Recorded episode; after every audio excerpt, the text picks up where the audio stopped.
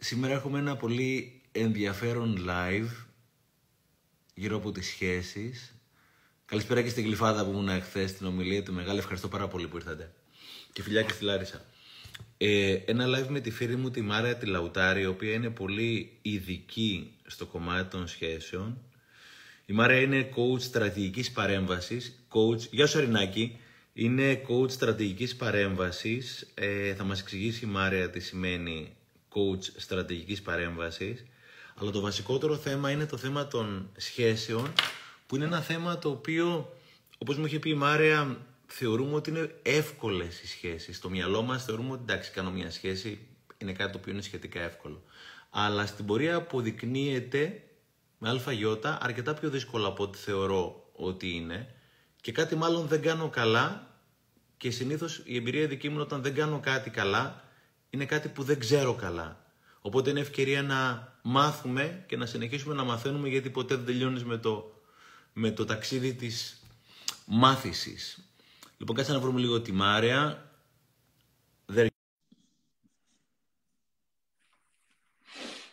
Φιλιά και στα Τζουμέρκα. Καλώς τη Μάρια. Γεια σου Στέβανε. Με ακούτε καλά; Τι όμορφη και φρέσκια είσαι, όπως πάντα. Ευχαριστώ πολύ. Κοίτα ποιος μιλάει. Αποδεικνύεται ότι ο άνθρωπος ο οποίος, ρε παιδί μου, μέσα δουλεύει και ψάχνει να βρει, πιο συχνά από ότι όχι, είναι καλά με τον εαυτό του και βγάζει κάτι, το οποίο φαίνεται. Σε ευχαριστώ πολύ.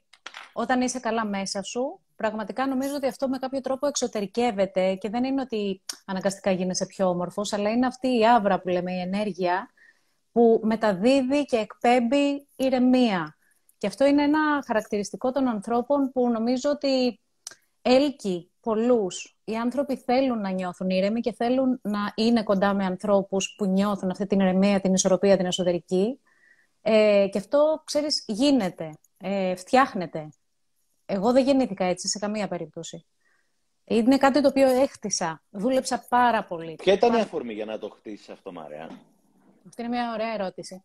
Ξέρεις, όλα αυτά που είμαι σήμερα έχουν ξεκινήσει από ένα πολύ μεγάλο χαστούκι που έφαγα κάποια στιγμή ε, και αφορά σε μια σχέση που χάλασε.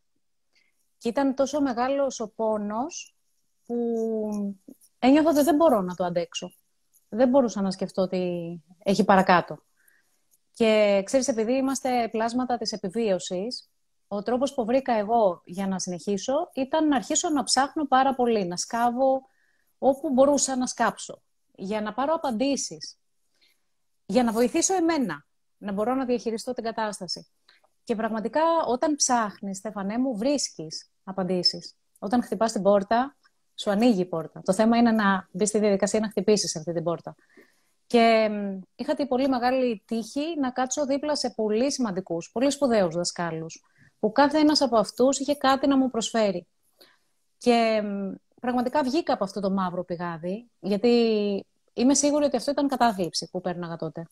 Δεν είχα πάει βέβαια ποτέ σε ψυχίατρο για να διαγνωστεί, αλλά είχα όλα τα χαρακτηριστικά. Μια ερώτηση. Όταν πήγαινε κάτω, κάτω, κάτω, κάτω κατάθλιψη και συνέχισε να πηγαίνει, τι ήταν αυτό κάποια στιγμή που λες ότι δεν πάει άλλο, τώρα πρέπει να το πάρω διαφορετικά, αν θυμάσαι; Ε, έβλεπα τον κίνδυνο να ελοχεύει και να είναι όλο ένα πιο κοντά. Ένιωθα την ανάσα του στο σβέρκο μου.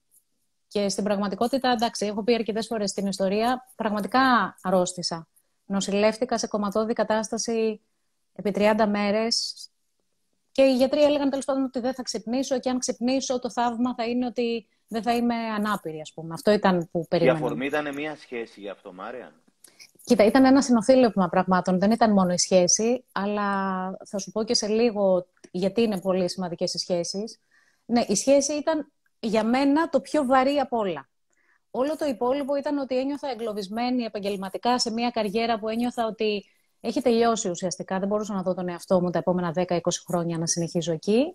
Ε, ο συνδυασμός λοιπόν των δύο πραγμάτων, αλλά με το μεγαλύτερο βαρύδι να είναι ο χωρισμός, ο πόνος που προήλθε από αυτό, ε, με οδήγησαν πραγματικά σε αρρώστια.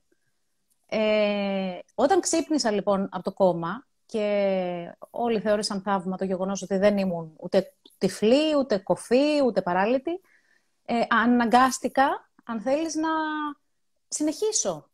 Και εκεί βρίσκεις πάλι τη δύναμη να συνεχίσεις, θέλεις να συνεχίσεις. Και κάνεις και το σταυρό σου και λες, εντάξει, αφού μια χαρά θα πήγαμε. Πάμε να δούμε παρακάτω τι έχει. Εκεί ήταν που μπήκα πραγματικά πολύ έντονα στη διαδικασία να βρω απαντήσεις, γιατί ήξερα ότι δεν υπάρχει άλλος τρόπος τέλος πάντων να πάω παρακάτω. Ε, πήρα τις απαντήσεις και ήταν πολύ ικανοποιητικές οι απαντήσεις. Κατάλαβα ακριβώς τι είχε συμβεί, κατάλαβα ακριβώς το ρόλο που έπαιξα εγώ, τα λάθη που έκανα και προφανώς επειδή τον μόνο που ελέγχεις είναι τον εαυτό σου και ποτέ τον άλλον άνθρωπο, ξεκίνησα να αλλάζω κομμάτια δικά μου. Είναι πολύ σημαντική η ανάληψη της ευθύνης. Θεωρώ ότι είναι το α και το ω. Και για να μπορέσεις να βοηθήσεις και έναν άνθρωπο να κάνει τις αλλαγές, καταρχήν πρέπει να αποδεχθεί, να αναγνωρίσει και να αποδεχθεί ότι κάτι κάνει λάθος και μπορεί να το κάνει καλύτερα. Τότε είναι έτοιμος για να αλλάξει. Και τις έκανα αυτές τις αλλαγές και συνέχισα τις ε, σπουδές μου και στην Αμερική με τον Τόνι Ρόμπιν, την Κλώε Μαντάνε, στην κορυφαία ψυχοθεραπεύτρια. Και στη συνέχεια αυτό έγινε επάγγελμα. Αλλά σου λέω, το, ξεκίνησε για μένα. Δεν ξεκίνησα για να χτίσω μια καινούργια καριέρα. Απλά ε, κατέληξε. Μαρία, να σε ρωτήσω κάτι. Γιατί παρότι ξέρουμε ότι η ανάληψη προσωπικής ευθύνης είναι η αρχή όλων των καλών, μας είναι τόσο δύσκολο να αναλάβουμε την προσωπική ευθύνη και πάμε κατευθείαν και στο θέμα, είναι το κλασικό ότι εγώ είμαι, θα με συγχωρέσετε την έκφραση, είμαι μαλακομαγνήτης, μου έρχονται όλοι αυτοί οι άνθρωποι και δεν συνειδητοποιώ ότι κάτι εγώ δεν κάνω καλά, είτε για τη σχέση, για οτιδήποτε άλλο. Γιατί μας είναι τόσο δύσκολο το να αναλάβουμε την προσωπική ευθύνη για τη ζωή μας; Θεωρώ ότι οι άνθρωποι είμαστε φυγόπονα όντα. Ε, αν αναλάβεις την προσωπική σου ευθύνη, σημαίνει ότι χρειάζεται να μπει στην σκληρή δουλειά. Είναι χίλιες φορές προτιμότερο εκείνη τη στιγμή που υποφέρεις κιόλας και βασανίζεσαι να φταίει κάτι έξω από εσένα. Γιατί αν φταίει κάτι έξω από εσένα, εσύ δεν χρειάζεται να κάνεις κάτι. Νιώθεις ότι είσαι άτυχος, νιώθεις ότι συνέβη, ότι πάλι μαγνήτησε τον λάθος άνθρωπο, αλλά εσύ είσαι μια χαρά. Και επίσης, για να μας δικαιολογήσω και λίγο, όταν είσαι μέσα σου, δεν μπορείς να δεις καθαρά τα πράγματα σαν παρατηρητής. Αυτό είναι κάτι το οποίο διδάσκεσαι και εξασκείς και τελικά σταδιακά καταφέρνεις, που είναι πολύ μεγάλη επιτυχία να το καταφέρεις, να παρατηρήσεις ποιος είσαι και τι κανει Δεν είναι τόσο απλό. Οπότε, ξέρεις τι, μερικές φορές, ε, ε, θα πω για μένα, εσύ είσαι τελείως διαφορετική περίπτωση, αλλά εγώ, ας πούμε, σαν ειδικό που μιλάω στον κόσμο και τους τα εξηγώ με τον τρόπο που τους τα εξηγώ, φαίνεται πάρα πολύ απλό να είναι όλο αυτό. Ε, δεν είναι και τόσο πολύ απλό. Είναι απλό γιατί είναι λογικό. Και η δική μου αγωνία πάντα είναι να τα πω με έναν τρόπο που να καταλάβει ο άλλος. Αν το κάνω απλό, δεν θέλω να μου ανησυχεί για το πώς, το πώς θα το βρούμε. Αλλά mm. πραγματικά για να κάνεις αυτή την αλλαγή, αυτό το βήμα για να φτάσεις κάπου, θέλει δουλειά, θέλει επιμονή και κυρίως θέλει κίνητρο. Αν δεν έχεις κίνητρο, κουράζεσαι, κοπιάζεις και τα παρατάς. Ποιο είναι ένα πολύ καλό κίνητρο για το κομμάτι των σχέσεων; Είναι πολύ γενική ερώτηση, είναι πολύ υπεραπλουστευτική, συγχώρεσαι μου την. Αλλά απλώ ποιο είναι το κίνητρο για να μπω καλύτερα στο κομμάτι αυτών των σχέσεων; Γιατί φαντάζομαι σχέση είναι και σχέση με τον εαυτό μου, με τον άνθρωπό μου, με τους συνανθρώπους μου, με το ζευγάρι μου, ποιο είναι συνήθως ένα πολύ καλό κίνητρο για να δημιουργήσω όμορφες σχέσεις; Το βασικό κίνητρο που βλέπω εγώ και θα σου φανεί περίεργο γιατί έχει αρνητικό πρόσημο είναι όταν φτάνεις στο φτάνει πια. Δεν αντέχω άλλο. Όχι άλλο κάρβουνο. Αυτό λοιπόν, ξέρεις τι, λένε ότι αν βάλεις έναν άνθρωπο στο χείλος του γκρεμού, έχει δύο επιλογές. Ή να πέσει ή να κάνει ένα βήμα πίσω και να σωθεί. Ε, οι περισσότεροι άνθρωποι, επειδή έχουν το ένστικτο της επιβίωσης, κάνουν ένα βήμα και το παίρνουν Οπότε δεν είναι σοφό, αλλά πολύ συχνά φτάνουμε στο χείλος του γκρεμού για να μπούμε στη διαδικασία αλλαγής. Ποτέ δεν είναι αργά για μένα. Και πάντα λέω για να ησυχάσουμε κιόλας, και το εννοώ κιόλας, ότι υπάρχει ο σοφός χρόνος για όλα. Δεν είμαστε πάντα έτοιμοι. Μπορεί να έχεις τη λύση μπροστά στη μύτη σου, να σε προσφέρει ο άλλος έτοιμη στο πιάτο και να μην την παίρνεις. Γιατί και κάτι άλλο χρειάζεται να μάθεις. Δεν είσαι έτοιμος ακόμα. Όταν θα φτάσεις σε εκείνο το σημείο που είσαι έτοιμος, πραγματικά μπαίνεις και το κάνεις σχετικά γρήγορα. Γιατί το θες πάρα πολύ. Μήπως όμως υπάρχει εκεί πέρα, συγγνώμη που διακόπτω Μάρια, μήπως υπάρχει εκεί πέρα ο κίνδυνος ότι τελικά όταν πρόκειται να κάνω μια αλλαγή που θα πονέσει, πάντα στείλω ένα παιχνίδι μέσα μου ότι ακόμα δεν είναι ο σωστός χρόνος, ακόμα δεν είναι ο σωστός χρόνος. Άντε να το αφήσουμε τον άλλο μήνα, τον παράλληλο μήνα του χρόνου και τελικά δεν έρχεται αυτό το timing που θα με αναγκάσει να ξεβολευτώ; Εγώ θεωρώ ότι δεν είμαστε αναγκασμένοι να κάνουμε τίποτα, γιατί είναι πολύ απλά τα πράγματα. Αν δεν κάνεις την αλλαγή, θα συνεχίσεις να πονάς. αυτός που πληρώνει τη συνέπεια και το κόστος είσαι εσύ ο ίδιος και αυτό δεν μπορείς να το αποφύγεις ποτέ. Όσο αντέχεις λοιπόν να πληρώνεις, πλήρωνε. Κάποια στιγμή θα βιάσει τσέπη σου. Είναι σίγουρο. Και θα αναγκαστείς να κάνεις κάτι. Κάποιοι μας αφήνουν από το μάταιο του το κόσμο. Δηλαδή, πραγματικά φτάνουν στο τέλος και πηδάνε. Ευτυχώς δεν είναι οι περισσότεροι. Οι περισσότεροι κάνουν κάτι και αλλάζουν κάτι. Αυτό που είναι χάσιμο χρόνο για μένα και πάρα πολύ άσχημο να το βλέπεις, είναι η γκρίνια, η μεμψημυρία, η μιζέρια. Και δεν κάνεις κάτι και δεν ψάχνεις τη λύση σου και γκρινιάζεις. Θέλω να πω, αν κάποιος μπορούσε να δει τον εαυτό του πώς είναι όταν γκρινιάζει, νομίζω ότι θα το άλλαζε πολύ γρήγορα. Δεν είναι καθόλου ωραία εικόνα. και το λέω μερικές φορές και σε ζευγάρια, γιατί δουλεύω πολύ με ζευγάρια. Αν μου επιτρέψει κάποιος να μαγνητοσκοπήσω τη συνεδρία και να παρατηρήσει τον εαυτό του στη συνέχεια, πραγματικά δεν σε κολακεύει σαν προσωπικότητα και σαν ψυχή να μπαίνει σε αυτή τη διαδικασία. Όμως όλα είναι οκ. Ε, και το λέω και το ξαναλέω, δεν πάμε να φτιάξουμε κάποιον άνθρωπο. Δεν είμαστε χαλασμένοι άνθρωποι. Εμπειρίες ψάχνει η ψυχή και τις χρειάζεται για να βελτιωθεί. Ο καθένας έχει τη δική του αποστολή, έχει το δικό του δρόμο που πρέπει να διαβεί. Δεν είμαστε όλοι ίδιοι. Δεν κατεβήκαμε για να κάνουμε το ίδιο πράγμα. Οπότε αν εσύ πρέπει να περάσεις μέσα από αυτό τον κικαιώνα και να στεναχωρηθείς και να βασανιστείς και να το πληρώσεις το κόστος σου και τελικά να κάνεις την αλλαγή, αυτό θα κάνεις. Είναι mm. σαφώς σοφότερον το να το κάνεις γρήγορα. Είναι σαφώς σοφότερο το να παρατηρώ το φίλο μου το Στέφανο και να μην κάνω τα δικά του λάθη. Οι περισσότεροι από εμάς πάμε και κάνουμε τα δικά μας λάθη και ας μας έχουν πει ότι πρόσεχε, παιδί μου, αυτό είναι λάθος. Μην το κάνεις. Θα το κάνεις, να το βιώσεις και αφού το βιώσεις, είναι η σιγουριά που παίρνεις από τη γνώση και την εμπειρία που σε καλυτερεύει. Το έχεις δοκιμάσει, έχεις βάλει το χέρι σου πάνω στο μάτι της κουζίνας και έχεις καεί. Ξέρεις. Δεν το ξανακάνεις. Mm. Όταν στο περιγράφω εγώ θεωρητικά, μπορεί και να μην το καταλάβεις. Ε, και γενικά, ξέρεις με τι άλλο πάρα πολύ ταλαιπωριόμαστε. Με το γεγονός ότι δεν ξέρουμε πώς λειτουργεί ο εγκέφαλός μας, δεν μας έχει μάθει κανείς, δεν είμαστε και νευροεπιστήμονες και τον έχουμε εκεί αφέντη στο κεφάλι μας, αντί να καταλάβουμε ότι ο εγκέφαλός μας είναι υποσύνολό μας και εμείς είμαστε το αφεντικό, εμείς πρέπει να κάνουμε κουμάντο, και τον αφήνουμε να κάνει τις λειτουργίες που είναι προγραμματισμένος να κάνει. Και με πολύ απλά λόγια θέλω να σας πω ότι ο εγκέφαλός σου δεν είναι υπεύθυνος για την ευτυχία σου. Και δεν τον νοιάζει κιόλας αν είσαι ευτυχισμένος. Είτε είσαι στα πατώματα και κλε, είτε είσαι καλά, το ίδιο του κάνει. Από τη στιγμή που το αφεντικό ζει, αυτός έχει επιτελέσει το έργο του. Δηλαδή, η μοναδική δουλειά που έχει ο εγκέφαλός σου είναι να σε κάνει να επιβιώνεις.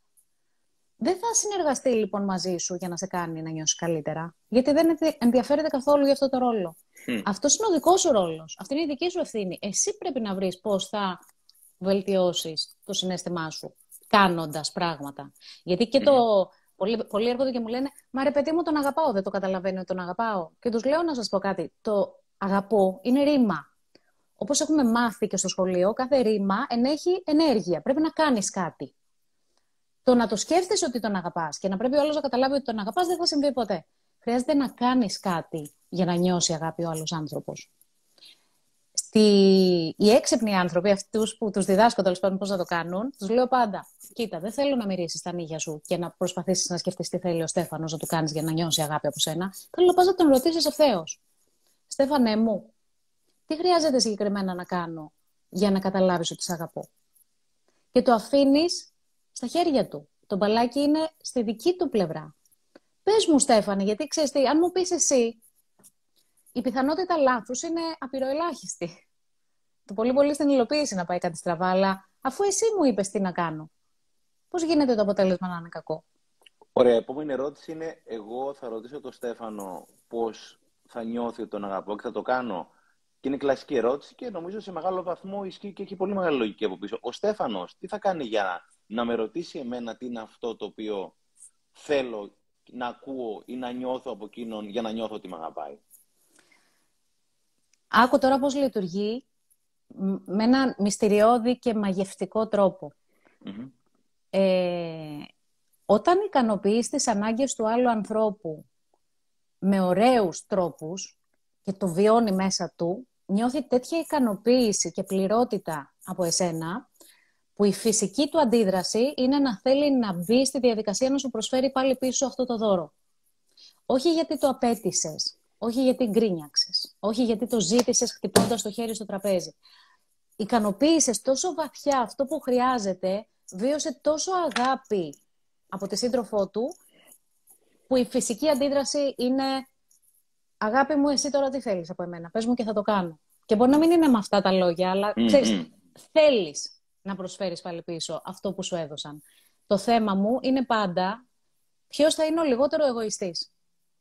Γιατί Ποιος θα ξεκινήσει ζευγάρι... πρώτος, ποιος θα ξεκινήσει ναι, πρώτος ναι. δηλαδή, έτσι; Όλοι περιμένουμε τον άλλον. Γιατί εγώ τι με το κοροϊδό, πάλι εγώ θα δώσω; Ας το κάνει αυτός και άμα τα πάει καλά θα του δώσω κι εγώ. Καταλαβες; Ζυγίζουμε, μετράμε. Και όταν ε, μπεις σε αυτή τη διαδικασία, δηλαδή να σκέφτεσαι τη σχέση με το κεφάλι σου, αν παραμείνεις στο κεφάλι σου, έχεις πεθάνει σχέση. Γιατί η σχέση δεν έχει καμία σχέση με το κεφάλι. Έχει σχέση με την καρδιά. Mm-hmm. Έχεις ακούσει ίσως και όλοι έχουμε ακούσει πολλές φορές την φράση «Ο έρωτας είναι τυφλός». Αλήθεια είναι ότι είναι τυφλός. Γιατί είναι τυφλός; Γιατί στην αρχή ευχαριστιέσαι και μόνο που είσαι στο ίδιο δωμάτιο με τον άλλον άνθρωπο. Η μόνη σου ε, ανάγκη είναι να καταλάβεις τι του αρέσει και πόσο γρήγορα μπορείς να το κάνεις για να τον ευχαριστήσεις. Ο φακός, ο προβολέας αν θέλεις, είναι στραμμένος εντελώς στο πρόσωπο του συντρόφου σου, όχι στο δικό σου. Νομίζω όσοι έχουμε ερωτευτεί και έχουμε όλοι ερωτευτεί κάποια στιγμή, το θυμόμαστε πολύ καλά. Σου λέει ο άλλος, αγάπη, κατεβάζεις τα σκουπίδια. Και λες, εννοείται, ευχαρίστως. Και τρέχεις με τη σακούλα σκουπιδιών για να τον ευχαριστήσεις. Και περνάνε 5-6 χρόνια ή 5-6 μήνες και σου λέει Αγάπη, βγάζεις τα σκουπίδια. Και του λέει Συγγνώμη, ο υπηρέτης σου είμαι. Βγάλει τα μόνος σου. Τι έχει μεσολαβήσει εκεί πέρα, Μαρέα; Έχει μεσολαβήσει κάτι πολύ συγκεκριμένο. Έχεις φύγει από την καρδιά και έχεις πάει στο μυαλό. Στην αρχή, λοιπόν, το μόνο που σε ενδιαφέρει είναι να, να κάνεις ωραία πράγματα για να νιώθει ο άλλος ευτυχισμένος μαζί σου. Και στη συνέχεια αρχίζεις να απομακρύνεσαι λίγο και να παρατηρείς και να λες. Του έκανα χθες μία έκπληξη. Του μαγείρεψα το αγαπημένο του φαγητό ήρθε σήμερα και δεν μου προσφέρει τίποτα. Βασικά δεν μου είπε καν συγχαρητήρια για την προαγωγή που πήρα, ας πούμε. Αρχίζεις λοιπόν στο μυαλό και ζυγίζεις, γιατί αυτό κάνει το μυαλό. Το μυαλό θέλει πάντα να μετράει. Το μυαλό θέλει να δικαιολογεί. Το μυαλό θέλει πράγματα με σαφήνεια που μπαίνουν στο ζύγι, αν θέλεις, για να δούμε μην τυχόν και μας έχει ρίξει ο άλλος. Όταν λοιπόν μπαίνει στο μυαλό και αρχίζεις να λες πόσα σου δώσα και πόσα θα μου δώσεις εσύ, αυτή η σχέση ξέρεις πώς λέγεται; Σχέση ανταλλαγής. Συναλλαγή. Ναι. ναι. Εν μέρει, εγώ κάνω το δικηγόρο του διαβόλου, συμφωνώ τελείως μαζί σου. Απλώς κάνω το δικηγόρο του διαβόλου. Εν μέρει δεν έχεις και το δικαίωμα να αισθάνεσαι αδικημένος και κυρίως αδικημένη, γιατί πιο πολύ εσεί αισθάνεστε αδικημένες και έχετε και δίκιο από εμάς σε πολλά πράγματα, κυρίως συναισθηματικά. Δεν έχεις και ένα δίκιο να νιώθεις αδικημένη ή αδικημένος όταν πραγματικά τα δίνεις όλα και όταν νιώθεις ότι ο άλλος δεν νοιάζεται για σένα τόσο πολύ. Δεν σου λέω με το εκατοστό, αλλά στο μέτρο, όταν είναι δύο μέτρα το ένα και πέντε μέτρα το άλλο, έχει μεγάλη διαφορά. Δεν σου λέω να πάμε 23 εκατοστά, 27 εκατοστά. Εν μέρει δεν έχεις και ένα δίκιο να αισθάνεσαι αδικημένος ή αδικημένο όταν τα δίνεις όλα και ο άλλο όχι. Απολύτως θα συμφωνήσω ότι έτσι αισθάνεσαι. Η ερώτηση βέβαια πάντα είναι τι μπορώ να κάνω για να βελτιώσω αυτή την κατάσταση; Δεν είναι τον στείνω τον άλλον στον τοίχο και τον πυροβολώ γιατί με αδίκησε. Αυτό είναι το ένα κομμάτι. Το πιο ουσιαστικό όμως που θέλω να σου πω είναι γιατί φτάσαμε σε αυτή την κατάσταση. Αυτό το, κυρία Λαουτάρη, όλα τα έχω κάνει, αλλά δεν ανταποκρίνεται. Ξέρεις πόσο μακριά από την αλήθεια είναι; Γιατί αν ρωτήσεις τον άλλον άνθρωπο που υποτίθεται ότι έχει δεχτεί τα δώρα και τον ρωτήσεις είσαι ικανοποιημένος από αυτά που σου έχουν δώσει, δεν είναι. Αν ήταν, δεν θα ήμασταν σε αυτή την κατάσταση. Οπότε τι γίνεται; Κάνεις και προσφέρεις πολλά από αυτά που εσύ θεωρείς ότι ο άλλος χρειάζεται. Δεν έχεις ρωτήσει αυτό που σου έλεγα πριν. Τι χρειάζεσαι συγκεκριμένα. Θυμάμαι πριν από ένα χρόνο περίπου. Είχε έρθει ένα ζευγάρι πολύ γνωστό και που είχαν και πολύ μεγάλη οικονομική ευχέρεια. Και αυτή ήταν έξαλλη με τον άντρα της. Της λέω, τι έχεις; Μου λέει, δεν θα το πιστέψεις τι έκανε. Λέω, τι έκανε; Πήγε, μου λέει, στον Κέσαρη και μου είχε φέρει ένα δαχτυλίδι με μια κοτρόνα να. Της λέω κακό είναι αυτό. Μου λέει, σου είπα εγώ ότι έχω ανάγκη από ένα, ένα δαχτυλίδι ακόμα. Ξέρεις τι θέλω. Το χρόνο του. να με πάρει μία βόλτα, όπως πηγαίναμε παλιά, και να με ρωτήσει «Είσαι καλά, αγάπη μου» Πώς είσαι; Δεν την ενδιέφερε λοιπόν ένα δώρο ακόμα. Ναι. Ε, και όσο περίεργο και να μας φαίνεται, πραγματικά δίνεις πάρα πολλά. Ε, δεν το αμφισβητώ καθόλου. Δίνεις πάρα πολλά. Αλλά δεν ξέρω αν είναι σωστά αυτά που δίνεις. Και αυτά που εσύ κατά τη γνώμη σου λες ότι τα δίνω όλα, για τον άλλον μπορεί να μην είναι τίποτα. Ή γιατί αν ο άλλος... είναι αυτό που τον γκέι τον πονάει. Αυτό λέω, γιατί ξέρεις τι, όταν σου προσφέρω πράγματα που δεν χρειάζεσαι, δεν νιώθεις ευγνωμοσύνη από μένα που σου τα προσέφερα. Εγώ ε... σου έχω δώσει, αλλά εσύ τα ήθελες. Παρένθεση μικρή, ήμουνα με ένα φιλικό ζευγάρι πριν από κάποιους μήνες με την ε, γυναίκα και με το σύζυγό της. Αυτός έχει δουλέψει πάρα πολύ για να μπορούν να έχουν μια καλή οικονομική άνεση και γενικώς είναι ο πάτερ φαμίλιας ο οποίος φέρνει χρήματα σπίτι, είναι ο κουβαλητής, νοιάζεται κτλ. Και, και το παράπονο της γυναίκας του ήταν ότι κάθε φορά που υπάρχει ένα οικονομικό θέμα θα τρέξει, θα σκιστεί ο ίδιος, ο οποίος είναι και πολύ καλός μπαμπάς και καλός οικογενειάρχης. Θα σκιστεί. Οπότε, αν υπάρχει ένα οικονομικό θέμα, μπορεί να το κουβεντιάζουν μία ώρα στο τηλέφωνο. Όταν η συγκεκριμένη η γνωστή μου θα του πει ότι κοίτα να δεις, δεν νιώθω καλά, θα της πει ότι εντάξει, εντάξει, άστο τώρα, θα το δούμε όταν θα έρθουμε σπίτι. Και όταν θα, έρθουμε, όταν θα έρθει σπίτι, δεν το δουν ποτέ. Οπότε αυτός αισθάνεται ότι η αγάπη είναι να φροντίζω οικονομικά την οικογένειά μου και τη γυναίκα μου.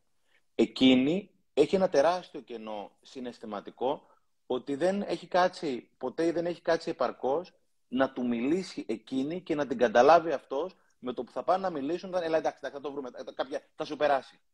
Το οποίο εγώ νιώθω ότι σε αρκετά ζευγάρια είναι μεγάλο κενό, κυρίως εσάς, ημών με ύψιλον των γυναικών, από εμάς τους άντρες που είμαστε πιο ορθολογικοί, θα σου περάσει, δεν τρέχει τίποτα. Είναι αίσθηση mm. δική σου και αυτή, Μαρέα.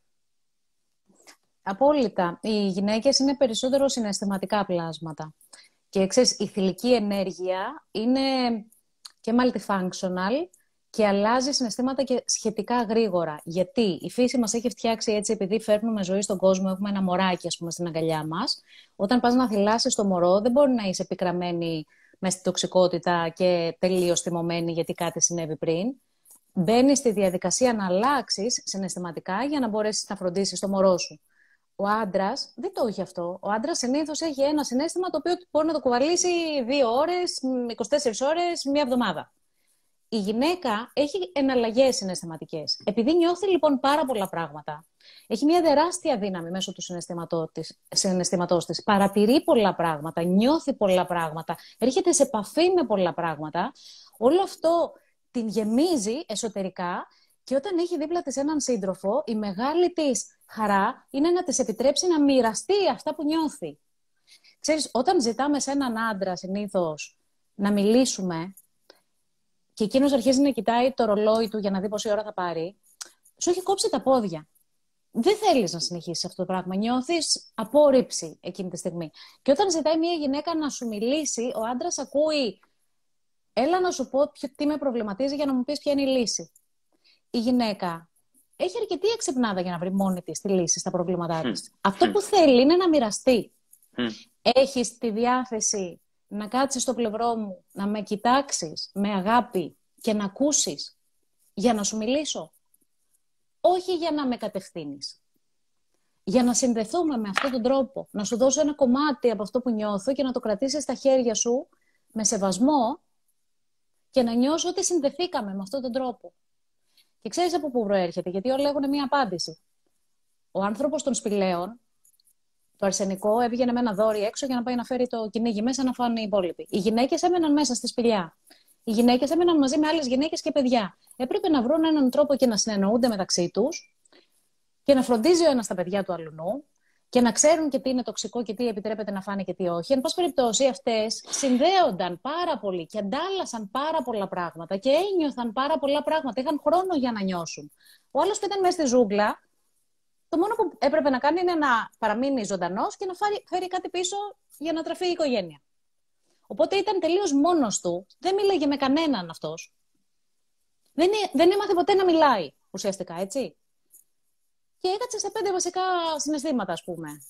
Θυμός, ναι. χαρά, λύπη. Βασικά. Φόβος. Αυτά που είναι στην ταινία της Pixar. Οι άλλοι.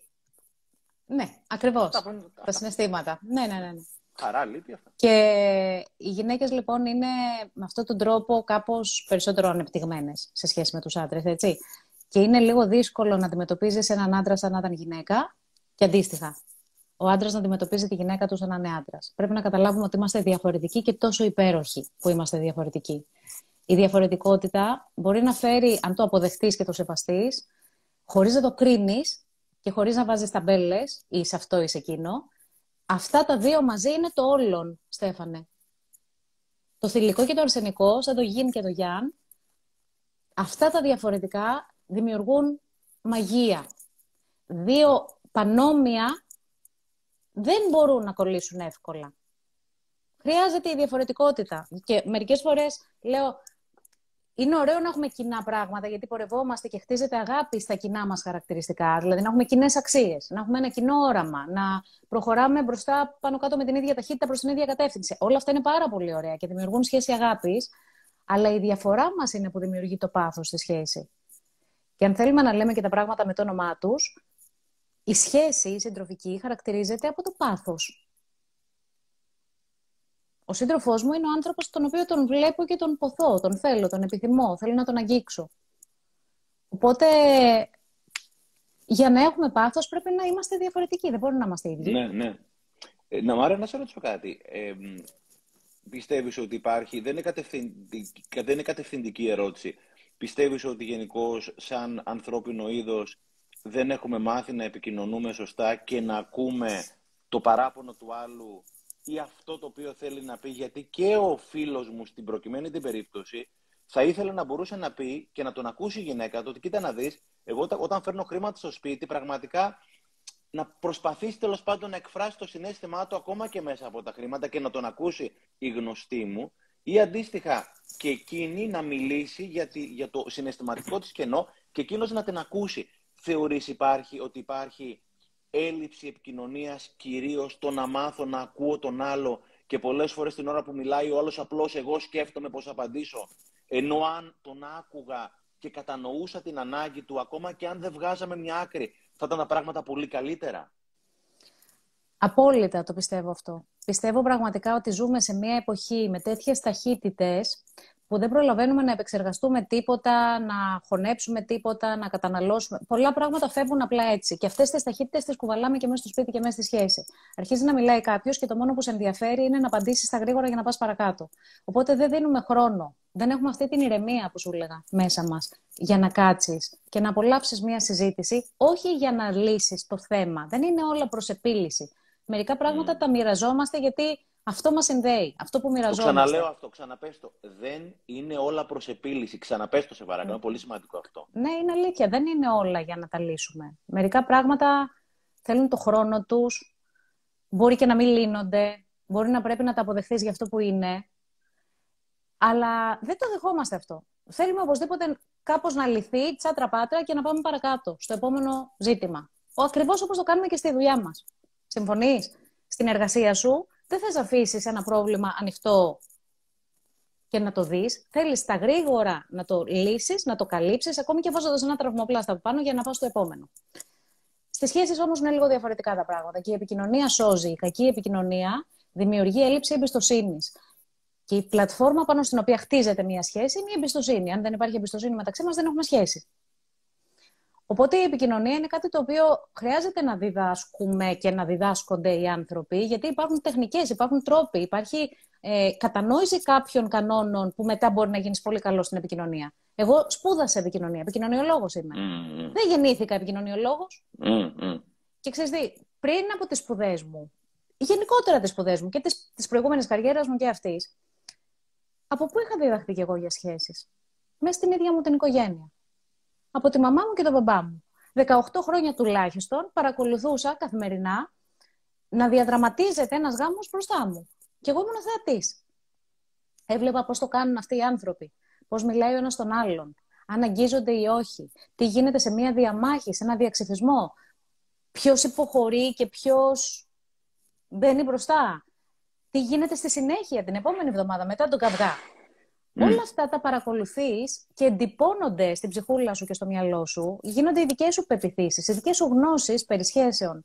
Ξέρεις, οι στατιστικές δείχνουν ότι περισσότερο από 85% των οικογενειών είναι δυσλειτουργικές οικογένειες. Άρα το πανεπιστήμιο το πρώτο στο οποίο σπουδάσαμε περί σχέσεων, δεν είναι καλά, καλή, καλή γνώση, πώς να σου πω. Δεν, mm. δεν μας έδωσαν αυτά που χρειαζόμασταν. Είχα ένα live προμηνών, συγγνώμη, είχα ένα live προμηνών με την Άννα την Κανδαράκη, κλινική ψυχολόγο, και μου έλεγε ότι οι νέα παιδιά που παρακολουθούν ψυχοθεραπεία, όταν τους ρωτούσε η Άννα αν θα θέλαν να παράξουν το μοντέλο σχέσης των γονιών τους, το 90% και είπε όχι.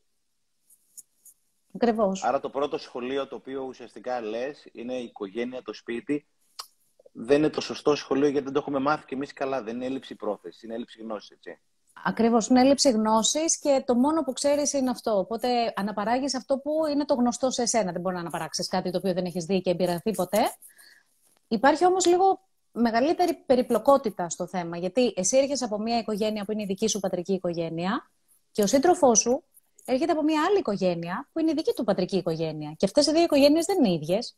Mm. Οπότε κουβαλάς μέσα στη σχέση πολλά baggages, πολλά ε, αποσκευές. Ο καθένας από τη δική του πλευρά. Και είναι αυτό το που έχει πλάκα κιόλας, αλλά είναι και αλήθεια. Δηλαδή, ξαπλώνει στο κρεβάτι όχι δύο, αλλά οχτώ άνθρωποι. Κατάλαβες. Ο καθένας παίρνει και τους δικούς του μέσα. Δεν θέλω να πω τη λέξη από πού αρχίζει, γίνεται τελικού γένους, οπότε ναι. ναι, ναι, ναι, ναι. Ωραία. Γίνεται της πόπης. Άρα ουσιαστικά, άρα Μαρέα το ζητούμενο δεν είναι πάντα να βρεθεί η λύση, αλλά το ζητούμενο φαντάζομαι είναι πάντα να υπάρχει επικοινωνία, έτσι.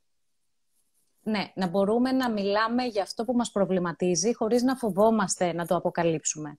Να έχω την άνεση και την ασφάλεια ότι όταν κάτι με ενοχλεί, μπορώ να το μοιραστώ μαζί σου, μπορώ να το καταθέσω στον κουμπαρά της σχέσης μας, γιατί η σχέση, ξέρεις, δεν είναι ούτε ο Στέφανος ούτε η Μάρια. Η σχέση είναι κάτι τρίτο, ένας πλανήτης, αν θέλεις, που φτιάχνεται από υλικά του Στέφανου και της Μάρια μαζί. Ένα τρίτο πράγμα, που αν το τροφοδοτείς καθημερινά, θα ανθίσει, θα ευδοκιμήσει, θα πάει παρακάτω. Αν το παρατήσεις, γιατί θεωρείς ότι είναι δουλειά του άλλου να το κάνει, γιατί εσύ πολλά έδωσες και, εν πάση περιπτώσει, ο άλλος πότε θα δώσει, με το ζύγι που λέγαμε πριν, αυτό το πράγμα θα μαραθεί. Κάθε μέρα θέλει δουλειά. Αλλά είναι πιο ωραία δουλειά του κόσμου. Ναι. Και ένα λάθος μεγάλο που κάνουμε οι άνθρωποι είναι ότι συγκρινόμαστε, συγκρίνουμε βασικά τη δική μας σχέση με άλλες σχέσεις που παρακολουθούμε. Mm. Και εδώ έρχεται το κλασικό να σου πω ότι το γρασίδι του γείτονα είναι πάντα πιο πράσινο. Mm. Όταν γιατί βλέπω αυτό; τη σχέση. Γιατί, γιατί, γιατί; Γιατί δεν είσαι μέσα να τρως τα σκατά της σχέσης, γιατί βλέπει μόνο τη βιτρίνα, έτσι. Είναι πάρα πολύ απλό. Θα σας πω κάτι που όλοι το έχουμε κάνει. Όταν είσαι στο δικό σου γρασίδι και κοιτάξεις τα πόδια σου και το χώμα που πατάς, θα δεις και τα ζυζάνια, θα δεις και τις πετρούλες, θα δεις και τα φιλαράκια τα οποία έχουν μαραθεί, γιατί είσαι πάρα πολύ κοντά, είσαι εκεί. Όταν κοιτάξεις σε απόσταση τον κήπο του αλουνού, όλα φαίνονται τέλεια. Ούτε σκουπίδια βλέπεις, ούτε πέτρες, ούτε τρύπες, ούτε τίποτα. Αυτό σε βάζει σε μια διαδικασία να θεωρείς ότι εγώ είμαι ο άτυχος εδώ, μάλλον είναι λάθος ο σύντροφος που έχω διαλέξει. Αν πήγαινα στον επόμενο, θα έκανα μια καλύτερη επιλογή την επόμενη φορά. Το πρόβλημα είναι ότι αν δεν έχεις δουλέψει εσύ μέσα σου, αν δεν έχεις καταλάβει εσύ τι φέρνεις μέσα στη σχέση, και τα σκουπίδια και τα καλά πράγματα, ώστε να καθαρίσεις εσύ και να μην ξαναφέρεις σκουπίδια στη σχέση, όσες αναλλαγές προσώπων και να κάνεις, το αποτέλεσμα στη σχέση θα είναι το ίδιο. Γιατί εσύ είσαι ο ίδιος. Και εσύ διαλέγεις πάντα. Προσωπικής ευθύνης. Άρα πάμε πάλι στην ανάληψη προσωπικής ευθύνης, έτσι. Δεν υπάρχει άλλη λύση. Εσύ φταίει. Και τους λέω στους μαθητές μου και στην αρχή λίγο ξυνίζουν τα μουτράκια τους, δεν τους αρέσει αυτό που ακούνε, αλλά είναι πάρα πολύ σωστό. Θέλω να φταίει εσύ πάντα. Μα εγώ να φταίω πάντα. Ναι, θέλω να φταίει εσύ. Γιατί όταν φταίει εσύ, κάτι μπορείς να κάνεις και να κάνεις μια αλλαγή. Αν φταίει ο άλλος, θα πρέπει να περιμένεις υπομονετικά, μπας και ξυπνήσει κάποια ώρα και το κάνει λίγο διαφορετικά. Μπορεί να περιμένεις και για πάντα. Οπότε ναι. η, η, λύση μας δεν είναι αλλάζω σχέση και αλλάζω σύντροφο. Η λύση μου είναι αρχίζω και καταλαβαίνω πράγματα για τον εαυτό μου, αναζητώ την πληροφορία όπου και αν βρεθεί. Εγώ προτείνω πάντα τα σεμινάρια, Στέφανε. Όχι γιατί είναι η δουλειά μου, για να φέρω πελάτες στο γραφείο. Ξέρεις τι είναι ένα σεμινάριο; Το έλεγε ο Τόνι Ρόμπιν και γέλαγα γιατί λέω είναι πάρα πολύ σωστό. Σεμινάριο είναι όταν πας κάπου σε έναν δάσκαλο και μέσα σε τρεις ώρες, πέντε ώρες, τρεις εβδομάδες σου μεταφέρει γνώσεις, εμπειρίες, τεχνικές, στρατηγικές, τις οποίες έμαθε την τελευταία τριακονταετία, πληρώνοντας άπειρα λεφτά ο ίδιος, τη συμπίκνωσε σε ένα σεμινάριο και σου δίνει ό,τι καλύτερο έχει σε λίγες ώρες. Αν δεν θέλεις τέτοιο τύπου πράγμα, μπες εσύ στη διαδικασία, επένδυσε το χρόνο σου και τα χρήματά σου και βρες σιγά σιγά την πληροφορία. Ό,τι θέλει ο καθένας. Αλλά είναι έξυπνος τρόπος ναι, ναι, ναι. να διδάσκεις από κάποιον άλλο. Δεν μπορώ να συμφωνήσω περισσότερο. Ε, Μάρια, να σε ρωτήσω κάτι. Πέρα από το κομμάτι της ελληπούς επικοινωνίας ή της μη επικοινωνίας που δημιουργεί αποστάσεις και οι αποστάσεις μόνο κακό κάνουν. Ε, φτε, μάλλον θα πω τη λέξη έχουμε ευθύνη που όταν ξεκινάει μια σχέση και είναι στα μέλια της, όταν θα μου πει ο φίλος μου ή η φίλη μου να κατεβάσει τα σκουπίδια, όταν μια μέρα δεν γουστάρω να κατεβάσω τα σκουπίδια, δεν έχω τα κότσια, δεν θέλω να πω την άλλη λέξη, να πω όχι. Να πω αγάπη μου, όχι, δεν είμαι σε πολύ διάθεση να το κάνω αυτό το πράγμα. Οπότε τελικά Όπως λέει η δική μου ψυχοθεραπεύτρια η Μαρία Πυρουνάκη, δημιουργούμε ένα, μια συμφωνία στην αρχή της σχέσης, ένα συμφωνητικό, έχουμε κάνει κάποια συμβόλαια, ότι εγώ μωρό μου θα κάνω ό,τι θέλεις, ναι σε όλα. Αυτό το παράδειγμα που έδινε σε μια ομιλία σου, που φέρνει ο άλλος τα ρούχα από το γυμναστήριο ιδρωμένα, βρεγμένα από τον υδρότα μια εβδομάδα μέσα στη μούκλα και λες: Ναι, μωρό μου, θα το κάνω αυτό το πράγμα. Οπότε τι κάνεις στην αρχή, υπογράφεις ένα συμβόλαιο ναι σε όλα ή ναι στα μέλια, και κάποια στιγμή, όταν περνάει ο καιρός και τα πράγματα κάθονται λιγάκι, ο έρωτας δεν είναι έρωτας, αλλά είναι αγάπη, νιάξιμο, δεν ξέρω τι, λες ότι τώρα δεν μπορώ να τα κατεβάσω. Οπότε ο άλλος ή οι άλλοι θα σου πει, ρε φίλε, εδώ πέρα υπογράψαμε άλλα συμβόλαια. Στην αρχή μου έλεγες κάθε μέρα θα κατεβάζω σκουπίδια. Μου έλεγες ότι κάθε μέρα θα πηγαίνω, κάθε εβδομάδα θα πηγαίνω μπάλα με τους φίλους μου. Τώρα μου λες όχι. Μήπως από την αρχή θα έπρεπε να κουβαλήσουμε τον αληθινό μας σε αυτό και όταν είναι ναι να είναι ναι και όταν είναι όχι να είναι όχι και όπως ακριβώς μπορώ να λέω το δικό μου το όχι με την ίδια την προθυμία να ακούω και το όχι του άλλου. Αυτό είναι πολύ ωραίο, πολύ δουλεμένο, αλλά δεν γίνεται έτσι στην πραγματικότητα. Όταν είσαι ερωτευμένος, κάνεις όλα αυτά που είπαμε και δεν μπορείς να το κάνεις διαφορετικά, γιατί είναι και ορμονικό το θέμα. Ξέρεις, ο έρωτας, ξέρεις τι είναι; Μέσω της όσφρεσης γίνεται. Μυρίζω τον άλλον, όχι την κολόνια μυρίζει έρχονται κάποιες πληροφορίες και μου λέει η φύση. Αν έκανες παιδιά με αυτόν τον άνθρωπο, θα ήταν υγιή τα παιδιά που θα φέρνατε στον κόσμο. Έτσι ερωτεύεσαι. Αυτό, όπως καταλαβαίνεις, κάποια στιγμή καταλαγιάζει. Και εκεί αρχίζει να μπαίνει η λογική στην οποία σου έλεγα. Και εκεί αρχίζει να δημιουργήσει μια σειρά από κανόνες. Δηλαδή, για να νιώσω κάτι, χρειάζεται να συμβεί κάτι. Δεν μπορώ να το νιώσω αν δεν συμβεί.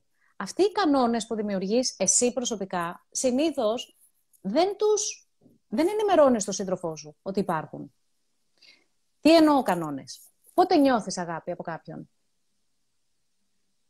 Ο καθένας θα μου απαντήσει το δικό του. Έτσι. Μπορείς να μου απαντήσεις και εσύ, άμα θέλεις. Όταν ό,τι νιώθω ότι νοιάζεται και αυτός για μένα. Το και αυτός το λέω γιατί πρώτα απ' όλα πρέπει να νοιάζομαι εγώ για μένα για να νοιάζεται και αυτός για μένα. Έτσι. Α πούμε, είναι η δική μου αυθόρμητη απάντηση που θα μου ερχόταν τώρα. Ωραία. Α πούμε ότι δεν έχουμε όμως έναν άνθρωπο που έχει κάνει ψυχοθεραπεία, έναν άνθρωπο κανονικό που μπαίνει σε σχέση. Ναι, δεν είναι απαραίτητο, ρε παιδί μου, να γυρίσω πίσω και να μην με δει καλά και να μου πει τι έχεις μωρό μου, να κλείσει το τηλέφωνο και να κουβεντιάσω μαζί της. Είδες τώρα, τώρα αρχίζεις να λες το σωστό. Δηλαδή, όταν μιλήσεις για έναν κανόνα που έχεις, αλλά είναι γενικός ο κανόνας, δηλαδή όταν νοιάζεται ο άλλος για μένα, τι σημαίνει αυτό; Καταλαβαίνεις ότι χωράει 500 Για τον καθένα τελείως διαφορετικό, ναι. Ωραία. Αυτό που με ενδιαφέρει λοιπόν εμένα είναι να καταλάβω στο δικό σου συγκεκριμένα μυαλό τι σημαίνει νοιάζομαι; Όταν μου εξηγήσεις τι σημαίνει νοιάζομαι, κατά τη γνώμη σου, εγώ μπορώ να το ακολουθήσω. Και να σου δείξω ότι νοιάζομαι ή να μην σου δείξω ότι νοιάζομαι. Αλλά πρέπει πρώτα να ξέρω τι σημαίνει νοιάζομαι. Πρέπει να ξέρω τι σημαίνει για σένα αγαπώ. Άρα γυρίζουμε πάλι στην επικοινωνία, Μαρία. Όλα είναι επικοινωνία στις σχέσεις. Χωρίς αυτό δεν υπάρχει σχέση. Ναι. Είναι το Α και το Ω. Θέλω να σου πω όμως αυτό με τους κανόνες. Επειδή θέτουμε κανόνες, δεν ενημερώνουμε όμως τον σύντροφό μας για τους κανόνες που έχουμε. Είναι πάρα πολύ εύκολο άλλος να πέσει στην παγίδα και να του βάλεις αυτή την τρικλοποδιά και μετά να αρχίσεις να λες μέσα σου. Είδες, δεν με αγαπάει. Γιατί το έκανε τώρα αυτό; Μα το αυτό που έκανε δεν ήξερε ότι υπήρχε ένας κανόνας τον οποίο παραβίασε. Εσύ οφείλεις να τον ενημερώσεις ποιοι είναι αυτοί οι κανόνες. Τώρα, σας μιλάω για κάποια πράγματα τα οποία επειδή δεν, οι περισσότεροι άνθρωποι δεν τα έχουν σκεφτεί αυτά ποτέ.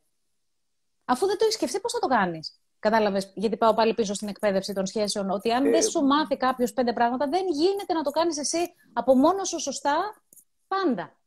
Ποια είναι τα συνηθέστερα προβλήματα, δηλαδή αν έχεις να ε, πεις ένα top 3 προβλημάτων που συναντάς εσύ στις διαπροσωπικές σχέσεις και καλείσαι ουσιαστικά να βοηθήσεις να συνεργαστείς. Ποια είναι τα πιο συχνά απαντώμενα προβλήματα που έχουμε σχέση. Τα περισσότερα είναι η έλλειψη επικοινωνίας, η παρεξήγηση. Ε, ότι αρχίζεις να πιστεύεις ότι ο άλλος την έχει στημένη τη δουλειά, ότι πραγματικά δεν νοιάζεται αλλά βολεύεται Συνήθως δεν είναι έτσι όμως, Στέφανε.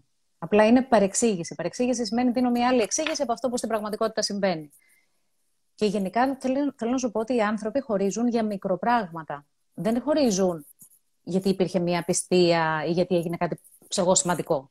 Είναι αυτά τα μικρά μικρά τα οποία μένουν στη μέση, συνέχεια σκοντάφτουμε πάνω τους, μας εκνευρίζουν κάθε φορά, κανείς δεν μαζεύει αυτά τα σκουπίδια. Δώσε ένα παράδειγμα. Μαρία, δώσε ένα παράδειγμα και ας είναι και ασήμαντο, για να καταλάβουμε αυτό το μικρό πράγμα από την εμπειρία σου. Τι, θα σου τι θα μπορούσε να είναι. Κάποιος είναι ακατάστατος. Έτσι. Εσύ είσαι στη δουλειά 10 ώρες την ημέρα, μεγαλώνεις ένα παιδί, προσπαθείς να τα έχεις όλα στην εντέλεια, μπαίνεις στο σπίτι, πεταμένα ρούχα από εδώ, πεταμένα σόπραγα από εκεί, αρχίζεις και μαζεύεις. Το λες. Ναι, σου λέει ο άλλος. Την επόμενη μέρα τα ίδια. Την επόμενη μέρα τα ίδια. Την επόμενη μέρα τα ίδια. Αυτό μεταφράζεται στο δικό μου μυαλό ότι δεν με αγαπάς. Δεν με σέβεσαι. Δεν με νοιάζεσαι. Αρχίζει να χάνεται η εμπιστοσύνη μεταξύ μας. Αρχίζουν οι καυγάδες. Ο άλλος, επειδή δεν το έχει κάνει για σένα, γιατί ποτέ δεν το κάνει για σένα, δεν το κάνει για να σε εκνευρίσει. Το κάνει γιατί τον βολεύει αυτό που κάνει. Το κάνει για την πάρτη του. Ό,τι κάνουμε, τα κάνουμε για την πάρτη μας. Δεν τα κάνουμε για να μπούμε στο μάτι του αλλού. Αρχίζει λοιπόν να μπαίνει ο άλλος σε άμυνα, έτσι. Του κάνεις ένα τρικούβερ το καυγά γιατί είναι ακατάστατος. Αρχίζει να θυμάται κι αυτός ότι κι εσύ τις προάλλες, ξέρω εγώ, είχες αφήσει άστρο το, το κρεβάτι και επίσης μιλάς συνέχεια με τη μάνα σου και δεν του δίνεις και σημασία. Και το προηγούμενο Σαββατοκύριακο είχες πάει με τις φίλες σου βόλτα και τον είχες αφήσει μόνο το σπίτι. Για να μηνθεί, αρχίζει και φέρνει και αυτός δικά του προβλήματα μέσα. Γίνεται αυτό ένας αχταρμάς και δεν βγάζει κανείς άκρη. Είναι και οι δύο μου τρωμένοι το βράδυ, δεν μιλούνται. Την επόμενη μέρα μπορεί να έρθει ο ένας και ο άλλος και να πει: Ξέρεις κάτι, συγγνώμη για χθες το βράδυ. Με συγχωρείς. Χωρίς να μιλήσουν όμως. Χωρίς να το λύσουν στην πραγματικότητα. Το κουκουλώνουν. Με ένα απλό συγγνώμη. Φιλιούνται, πάνε παρακάτω. Είναι θέμα χρόνου να ξαναγίνει αυτό. Ε, Σου λέω ένα ελάχιστο πράγμα. Είναι χιλιάδες τέτοια πράγματα. Σε αυτή την, Μάρια, πρακτικά, σε αυτή την περίπτωση ποια είναι η λύση; Εγώ πετάω τα σοβρακά μου και εσύ μιλάς με τη μάνα σου. Και πρακτικά, πώς λύνεται αυτό το θέμα; Δύο επιλογές έχει αν ο άλλος είναι ακατάστατος. Το ένα είναι να του το εξηγήσεις, να το καταλάβει και να κάνει την προσπάθειά του να μαζεύει. Που συνήθως δεν γίνεται, γιατί σου λέω είναι θέμα συνήθειας. Το δεύτερο είναι να το αποδεχθεί, Στέφανε. Πολλά πράγματα χρειάζεται να αποδεχθείς μέσα στη σχέση. Ο άλλος είναι διαφορετικός, δεν είναι το ίδιο. Ε... Και πώς μπορεί να το αποδεχτείς χωρίς να. Ε, συγγνώμη που διακόπτω συνέχεια, απλώς είναι πολύ. Χτυπάς πολύ, πολύ κέντρο, όπως πάντα. Πώς μπορώ να το αποδεχτώ εγώ χωρίς να ζουλιέμαι; Γιατί μπορώ να το αποδεχτώ αυτή τη στιγμή, ακούγεται λογικό αυτό. Πράγμα αποδέξτε ρε φίλε, αυτός απαιτάει τα σοβρακά του. Πώς όμως μπορώ να το αποδεχτώ χωρίς να ζουλιέμαι κάθε φορά και να πνίγομαι; Δεν είναι αποδοχή αυτό. Αποδοχή, όταν, όταν υπάρχει αποδοχή, δεν ζουλιέσαι. Προφανώς, Αυτό σημαίνει αποδοχή. Προφανώς, ναι. προφανώς. Όταν λες ότι θα το αποδεχθείς, αλλά δεν το αποδέχεσαι, τότε ζορίζεσαι. Ε, αν καταλάβεις και αρχίζεις να εστιάζεις στο τι καλό υπάρχει στη σχέση σου, αν θυμηθείς και θες να είσαι δίκαιος, πόσα πράγματα έχετε περάσει και ξεπεράσει με τον σύντροφό σου; Πόσο αγάπη υπάρχει μεταξύ σας; Πόσο σεβασμός υπάρχει πολλές φορές; Πόσες φορές έχει βοηθήσει σε πράγματα που ήταν δύσκολα για σένα και στάθηκε στο πλάι σου και σε φρόντισε; Πόσες φορές ήσουν άρρωστη και πήγε και σου φτιάξε σούπα και, και κατάλαβες για να, για να σε βοηθήσει οτιδήποτε χρειάστηκε; Δεν ξέρω αν αυτό το σόβρακο το πεταμένο θα πρέπει να κάνει τόσο μεγάλη ζημιά στη σχέση. Αλλά τι γίνεται; Εστιάζουμε συνέχεια στο ότι πάει λάθος. Ξαναλέω ότι δεν ξέρουμε τις λειτουργίες του εγκεφάλου και έτσι δεν τον διαχειριζόμαστε σωστά. Ο εγκέφαλος αυτή τη δουλίτσα κάνει, Στεφανέ μου, από το πρωί μέχρι το βράδυ. Κοιτάει διαρκώς το περιβάλλον να καταλάβει τι πάει λάθος, με απότερο σκοπό να σωθεί, ας πούμε. Αυτή είναι η δουλειά του. Αν λοιπόν εσύ με τον εγκέφαλό σου, που δεν ξέρεις να τον χειρίζεσαι, τον αφήνεις να κάνει τη δουλίτσα του, πολύ πιο σύντομα από ό,τι θέλεις να πιστεύεις, θα έχεις πρόβλημα. Και στις σχέσεις και στα υπόλοιπα κομμάτια της ζωής σου. Απλά στις σχέσεις, ξέρεις τι γίνεται; Δεν μπορείς να ξεφύγεις. Γι' αυτό μας απασχολούν και μας ορίζουν τόσο πολλοί σχέσεις. Όταν είσαι μέσα σε μία σχέση και δεν σε αρέσει κάτι, δηλαδή πα στον μανάβι και σου δίνει μια φορά ε, ένα καρπούζι το οποίο δεν ήταν καλό καρπούζι. Την επόμενη φορά θα πας στην άλλη γειτονιά στον άλλο μανάβι. Όταν ο σύντροφός σου σου κάνει κάτι, δεν μπορεί να αλλάξει σύντροφο και να πας στην άλλη γειτονιά να βρεις τον άλλον. Πρέπει να μείνεις εκεί και να βρεις μια λύση. Mm. Και γι' αυτό μας ορίζουν. Ξέρεις τι, ο σύντροφος είναι εκείνος ο οποίος θα έχει βρει τα κουμπιά σου, είναι θέμα χρόνου, και θα στα πατήσει πολλές φορές. Και δεν μπορείς να κάνεις τίποτα πέρα από το να το συζητήσεις και να το κάνετε αλλιώς. Να βρείτε μία λύση δηλαδή μαζί. Ε, γιατί το να αλλάζει σύντροφο δεν είναι κάτι πάρα πολύ εύκολο. Μπορείς να το κάνεις, αλλά δεν είναι η λύση. Αυτό εννοώ. Και αν κουβαλάς το ίδιο μοτίβο, το ίδιο ακριβώς θα έχεις και στην επόμενη σχέση. Πάντα έχει να κάνει με το πώς αντιδράω εγώ, όχι τι κάνει ο άλλος. Ο άλλος, ο οποιοδήποτε χει άλλος, ο Νίκος, ο Κώστας, ο Μίτσος, αυτός, πάντα θα κάνει κάτι. Εγώ πώς αντιδράω σε αυτό που γίνεται. Αυτό με ενδιαφέρει. Έχω μάθει να αντιδράω με έναν τρόπο που να λιένω την κατάσταση, να βρίσκουμε και λύσεις όπου υπάρχουν λύσεις, εν πάση περιπτώσει, να αποδέχομαι και κάποια πράγματα, να καταλαβαίνω ότι και εγώ δεν είμαι τέλεια. Γιατί έτσι όπως κρίνουμε τους άλλους ανθρώπους, είναι εγώ είμαι η τέλεια, η θεά, και εσύ έχεις το πρόβλημα. Είναι αλήθεια ναι. όμως. Υπάρχει άνθρωπος που είναι τέλειος. Όλοι έχουμε τα κουσούρια μας και όλοι έχουμε και τα καλά μας στοιχεία. Και είμαστε και συγκλονιστικοί, αν θες τη γνώμη μου. Μοναδικοί και πραγματικά αστέρια. Αλλά είμαστε work in progress. Είμαστε εργασία σε εξέλιξη. Συνέχεια μπορείς να κάνεις κάτι καλύτερο. Οπότε μην κρίνουμε τόσο αυστηρά. Ποιος κρίνει όμως τόσο αυστηρά; Και πάμε Όταν... και στο βασικό θέμα. Συγγνώμη που, συγγνώμη που διακόψα, Μαρία. Απλώς είναι τόσο. Μπαίνεις τόσο βαθιά στο θέμα αυτό που αυτομάτως με πηγαίνει στο επόμενο, το οποίο είναι μέσα σε αυτό. Ε, το βασικό θέμα, όπως είχαμε κουβεντιάσει και την άλλη φορά και είναι κάτι που νομίζω ότι το ξέρουμε ε, γνωστικά, αλλά όχι βιωματικά, συναισθηματικά, δεν το, δεν το αναγνωρίζουμε. Είναι ότι μπαίνουμε σε μια σχέση που μου έλεγες την άλλη φορά για να πάρουμε και όχι για να δώσουμε. Πολύ σωστά. Αυτό με μεγάλη δυσκολία το καταλαβαίνουν όταν το λέω και πολλά φρύδια σηκώνονται τύπου τι λες τώρα; Ξέρεις, για να έχεις μια καλή σχέση μπαίνεις για να προσφέρεις να προσφέρεις αγάπη, να προσφέρεις ικανοποίηση αναγκών, να προσφέρεις κομμάτι της ψυχής σου, της γνώσης σου. Ε, για να το κάνεις αυτό χρειάζεται να έχεις. Είναι αδύνατο να προσφέρει κάποιος ο οποίος δεν έχει τίποτα. Αν πάω εγώ στο Σύνταγμα σε έναν άστεγο και του πω ένα εκατομμύριο ευρώ τώρα ή τη ζωή σου, ο άνθρωπος δεν έχει να μου δώσει. Δεν μπορώ να ζητάω από κάποιον που δεν έχει. Προσφέρεις λοιπόν αυτό που έχεις. Μπαίνεις για να δώσεις. Και στην αρχή το κάνουμε έτσι, όλοι μας. Θυμηθείτε την αρχή μιας σχέσης στην οποία ήσασταν ερωτευμένοι. Μπαίνατε για να δώσετε ναι ή όχι. Σας ένοιαζε αν θα σας δώσει πάλι πίσω; Και μόνο που χαραζόταν αυτό το χαμόγελο στο πρόσωπό του δεν, δεν ήταν σαν να σας είχαν δώσει τον ουρανό με τα άστρα; Αυτό θέλατε. Να προσφέρεις και να τον κάνεις χαρούμενο και να νιώσεις πραγματικά ότι συνεισέφερες στην ευτυχία τους. Το έκανες τη, τη μέρα του καλύτερη με κάποιο τρόπο. Και αυτό ήταν το δώρο σου. Και μετά πέρασε λίγος καιρός και έρχεσαι να λέει, συγγνώμη, εγώ πότε θα πάρω; Πότε θα πάρω, τι θα πάρω; Γιατί προχθές του διοργάνωσα κάτι συγκλονιστικά γενέθλια και τα λάτρεψε τα γενέθλια που του διοργάνωσα. Και σε ένα μήνα έρχονται τα δικά μου γενέθλια. Και δεν έχω ακούσει μία αναφορά να γίνεται στο γεγονός ότι σε ένα μήνα έχω γενέθλια. Θα μου κάνει κάτι, άραγε.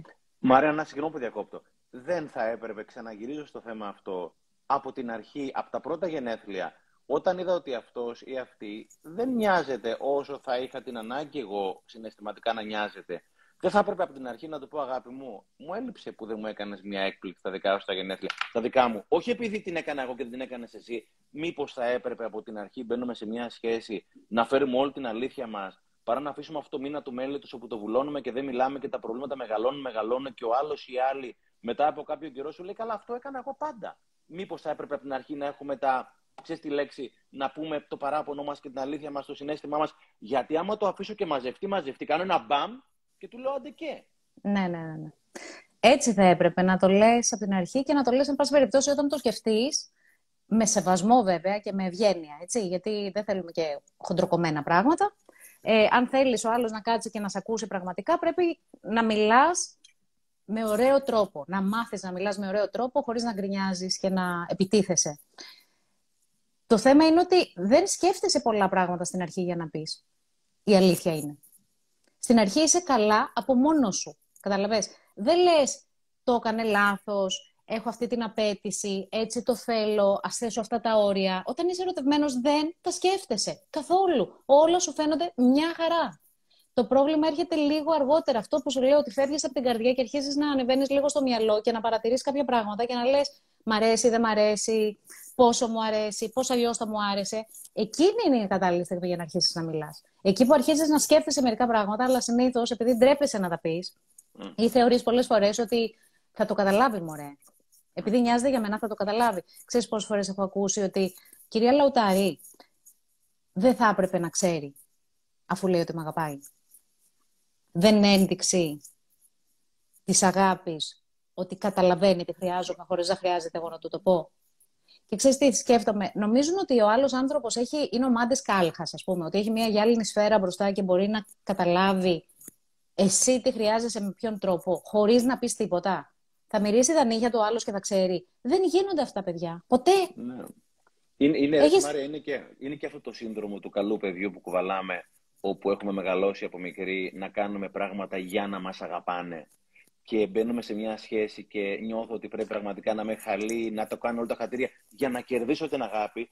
Και πραγματικά είναι έξω από το μοντέλο μου ότι μπορεί κάποιος να με αγαπάει και πρώτα απ' όλα αυτός μου για αυτό ακριβώς που είμαι, για τα ναι και τα όχι μου έτσι. Το ναι, θεωρώ ναι. πολύ πολύ πιο έντιμο αυτό το πράγμα και θεωρώ ότι θα το βρούμε, το βρίσκουμε, το έχουμε βρει όλη σχέση μπροστά. Οπότε ε, ξαναλέω, η δική μου θεραπεύτρια είπε ότι έχεις υπογράψει ένα συμβόλαιο και μετά πας να κάνεις κάτι ναι. πιο άλλο. Ήθελα να πω κάτι σε αυτό, γιατί και το ξέχασα πριν, για το συμβόλαιο. Ξέρεις, μπορείς να παντρευτείς έναν άνθρωπο πολλές φορές μέσα σε ένα γάμο. Να το ξέρεις αυτό. Δηλαδή, δεν είναι ένα συμβόλαιο που έχεις στη σφραγίδα και το πουλοκαίρι και αυτό θα διατηρηθεί ανέπαφο μέχρι το τέλος ζωής μας. Επειδή είμαστε σε εξέλιξη διαρκώς και αλλάζουμε όλοι, είμαστε δυναμικά στοιχεία. Και εγώ αλλάζω και ο σύντροφός μου αλλάζει. Αυτό που συμφωνήσαμε στην αρχή πέντε χρόνια μετά μπορεί να μην είναι πια επίκαιρο. Αλλά χρειάζεται να... επικοινωνία. Βεβαίως.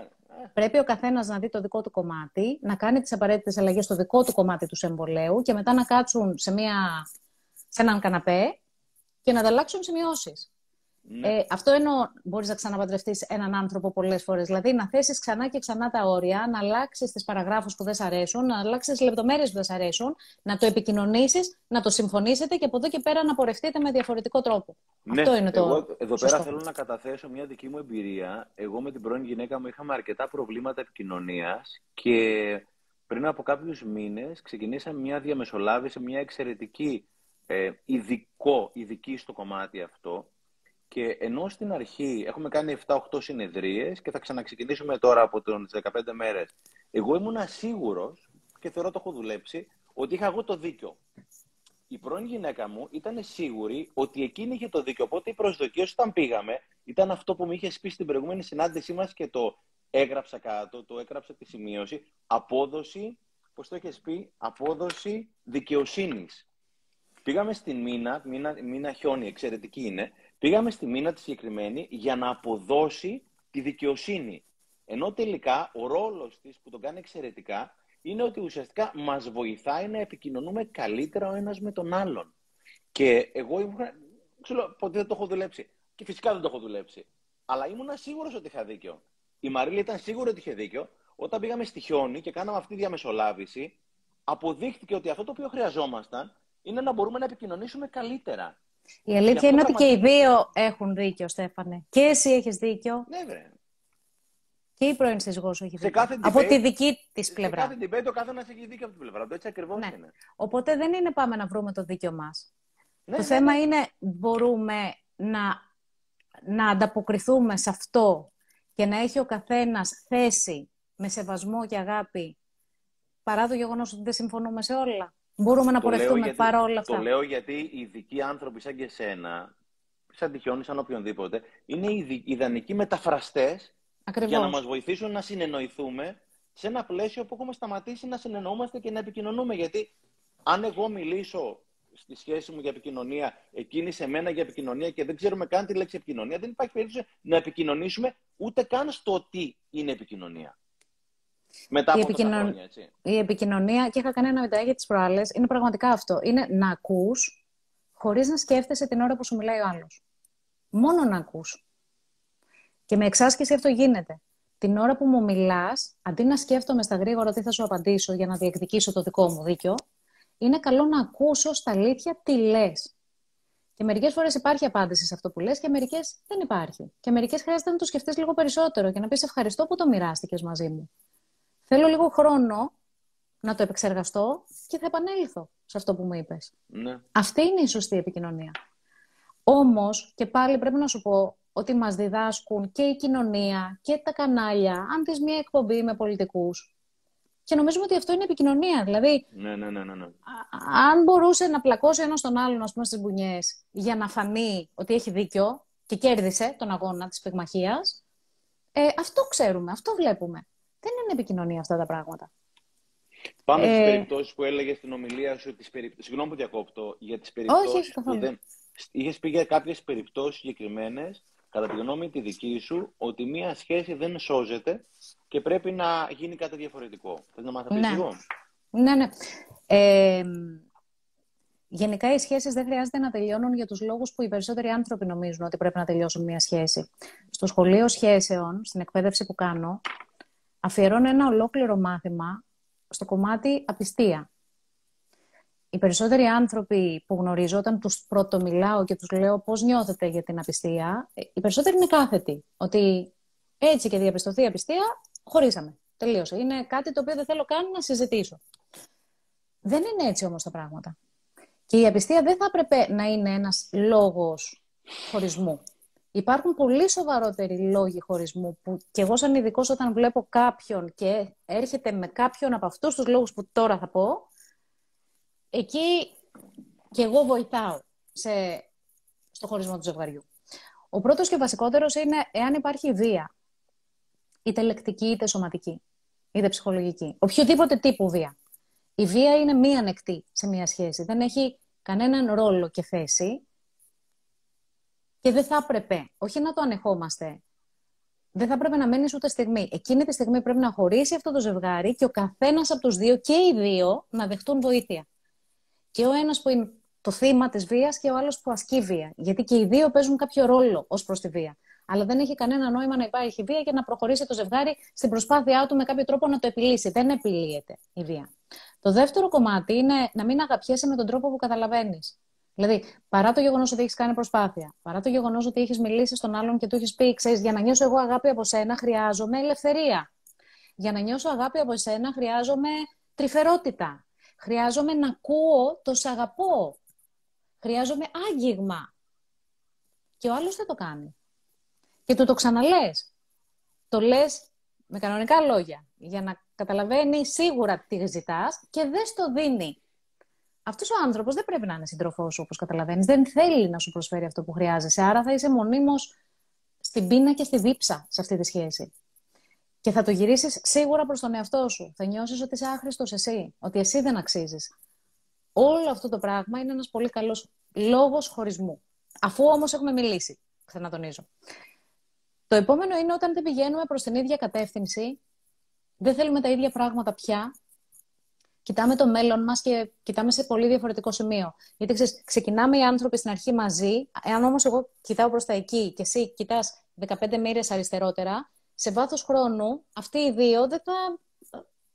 Θα κοιτάξεις δίπλα σου και δεν θα υπάρχει σύντροφος, καταλαβέ. Πού είναι ο άλλος; Οπότε είναι πάρα πολύ σημαντικό να έχουμε ένα κοινό όραμα και να συζητάμε κιόλας γι' αυτό, για να εξετάζουμε αν είναι κοινό. Θέλουμε να μεγαλώσουμε με τον ίδιο τρόπο, να κάνουμε τα ίδια πράγματα, ονειρευόμαστε το μέλλον μας με κοντινά στοιχεία ή όχι. Άλλο θέλω εγώ και άλλο θέλει αυτός. Και το τελευταίο είναι όταν υπάρχει απάθεια. Απάθεια σημαίνει...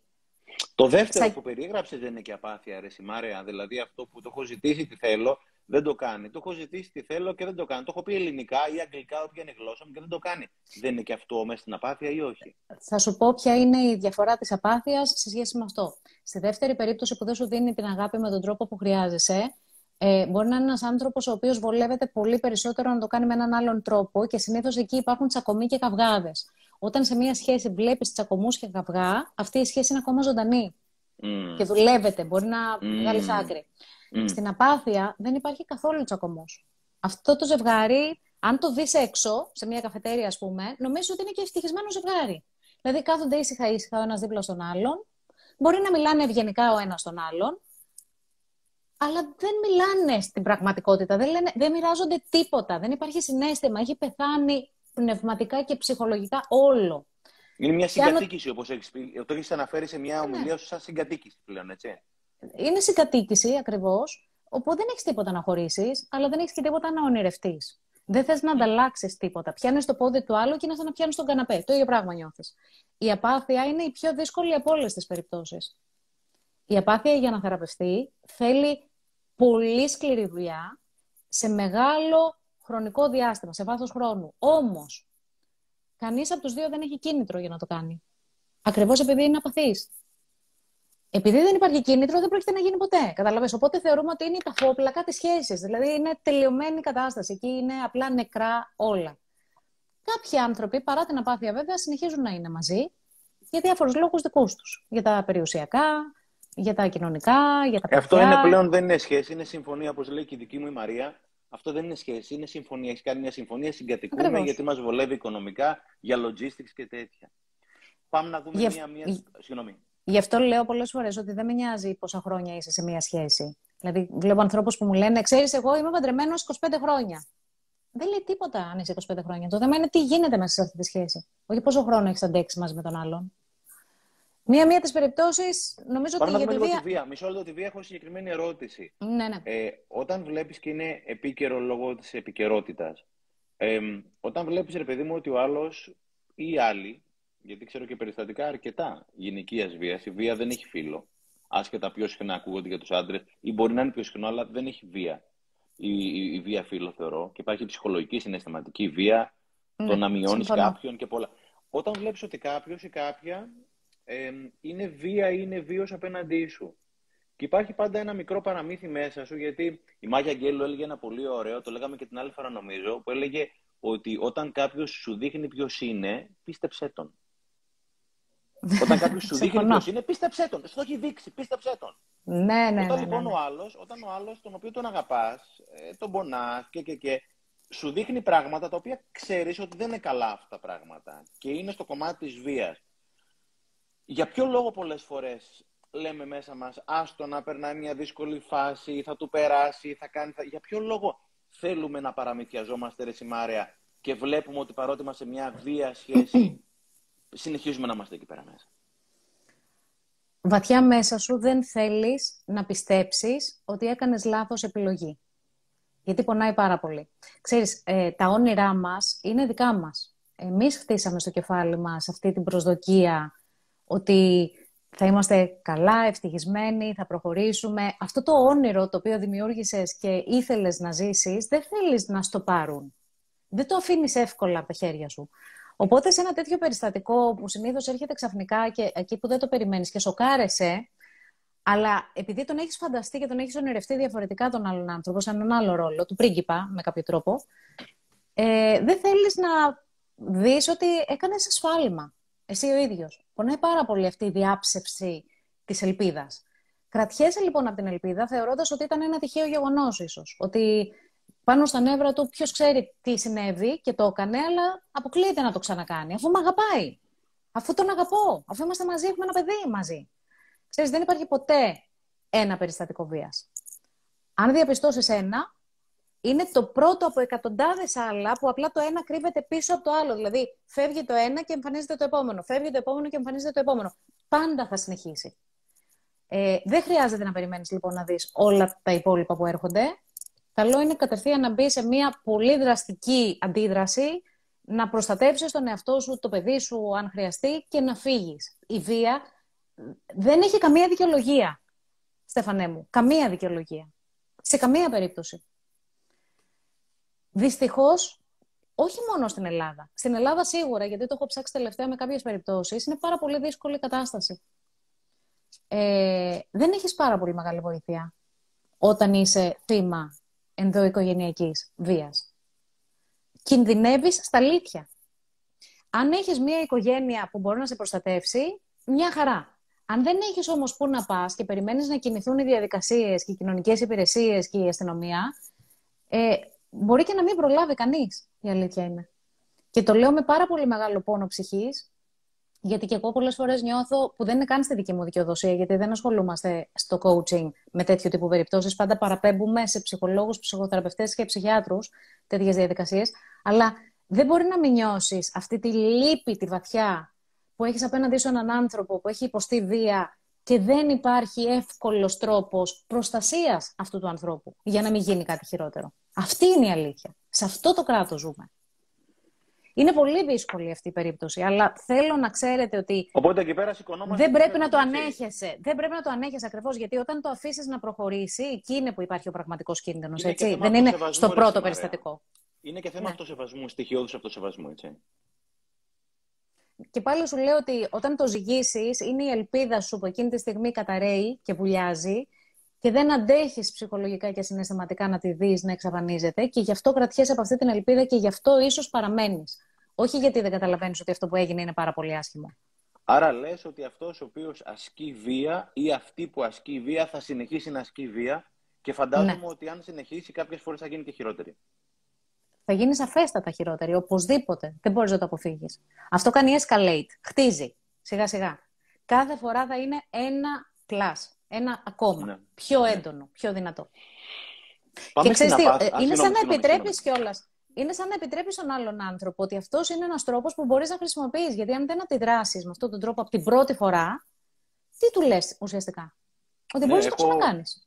Έχω περίπτωση, όχι πολύ κοντινή μου, όπου ουσιαστικά μου είπε δεν ήταν βία σωματική, αλλά ήταν βία συναισθηματική, ψυχολογική. Μου είχε πει ότι περνάει πολύ πολύ δύσκολα και πρέπει να κάνω υπομονή αυτή την εποχή περνάει δύσκολα, προκειμένου, δεν μου είπε τη λέξη, αλλά το μεταφέρω εγώ αυτό που ήθελε να μου πει η κοπέλα αυτή, ε, θέλω να, επειδή τον αγαπάω, του επιτρέπω προσωρινά να ξεσπάει επάνω μου.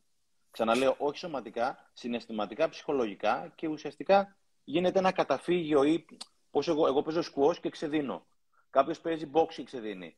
Αν ο άλλος έχει προσφέρει αυτό το καταφύγιο, άθελά σου, θα ξεδίνεις εκεί πέρα όλο και πιο πολύ, έτσι. Ναι. Και δεν πρέπει να γίνεται. Η ψυχολογική βία είναι χειρότερη από τη σωματική βία, γιατί στη μία περίπτωση υπάρχουν τα σημάδια και με κάποιο τρόπο φαίνεται, τα σημάδια της ψυχής όμως δεν φαίνονται. Τα κουβαλάς μέσα σου και είναι πιο βαριά. Ο πνευματικός και ψυχικός θάνατος είναι πολύ βαρύτερος και χειρότερος από το σωματικό θάνατο. Οπότε λίγο, προφανώς δεν συμφωνώ. Συντελείται λίγο, λίγο, λίγο, λίγο. Ναι. Πάμε, για στην, πάμε στην απάθεια, Μάρια. Η απάθεια φτάνει σε αυτό το σημείο όταν ε, για πολλά χρόνια ουσιαστικά δεν επιλύει τα θέματα. Και θα σου πω κάτι πολύ συγκεκριμένο σαν παράδειγμα για να το καταλάβουμε έτσι πολύ απλά.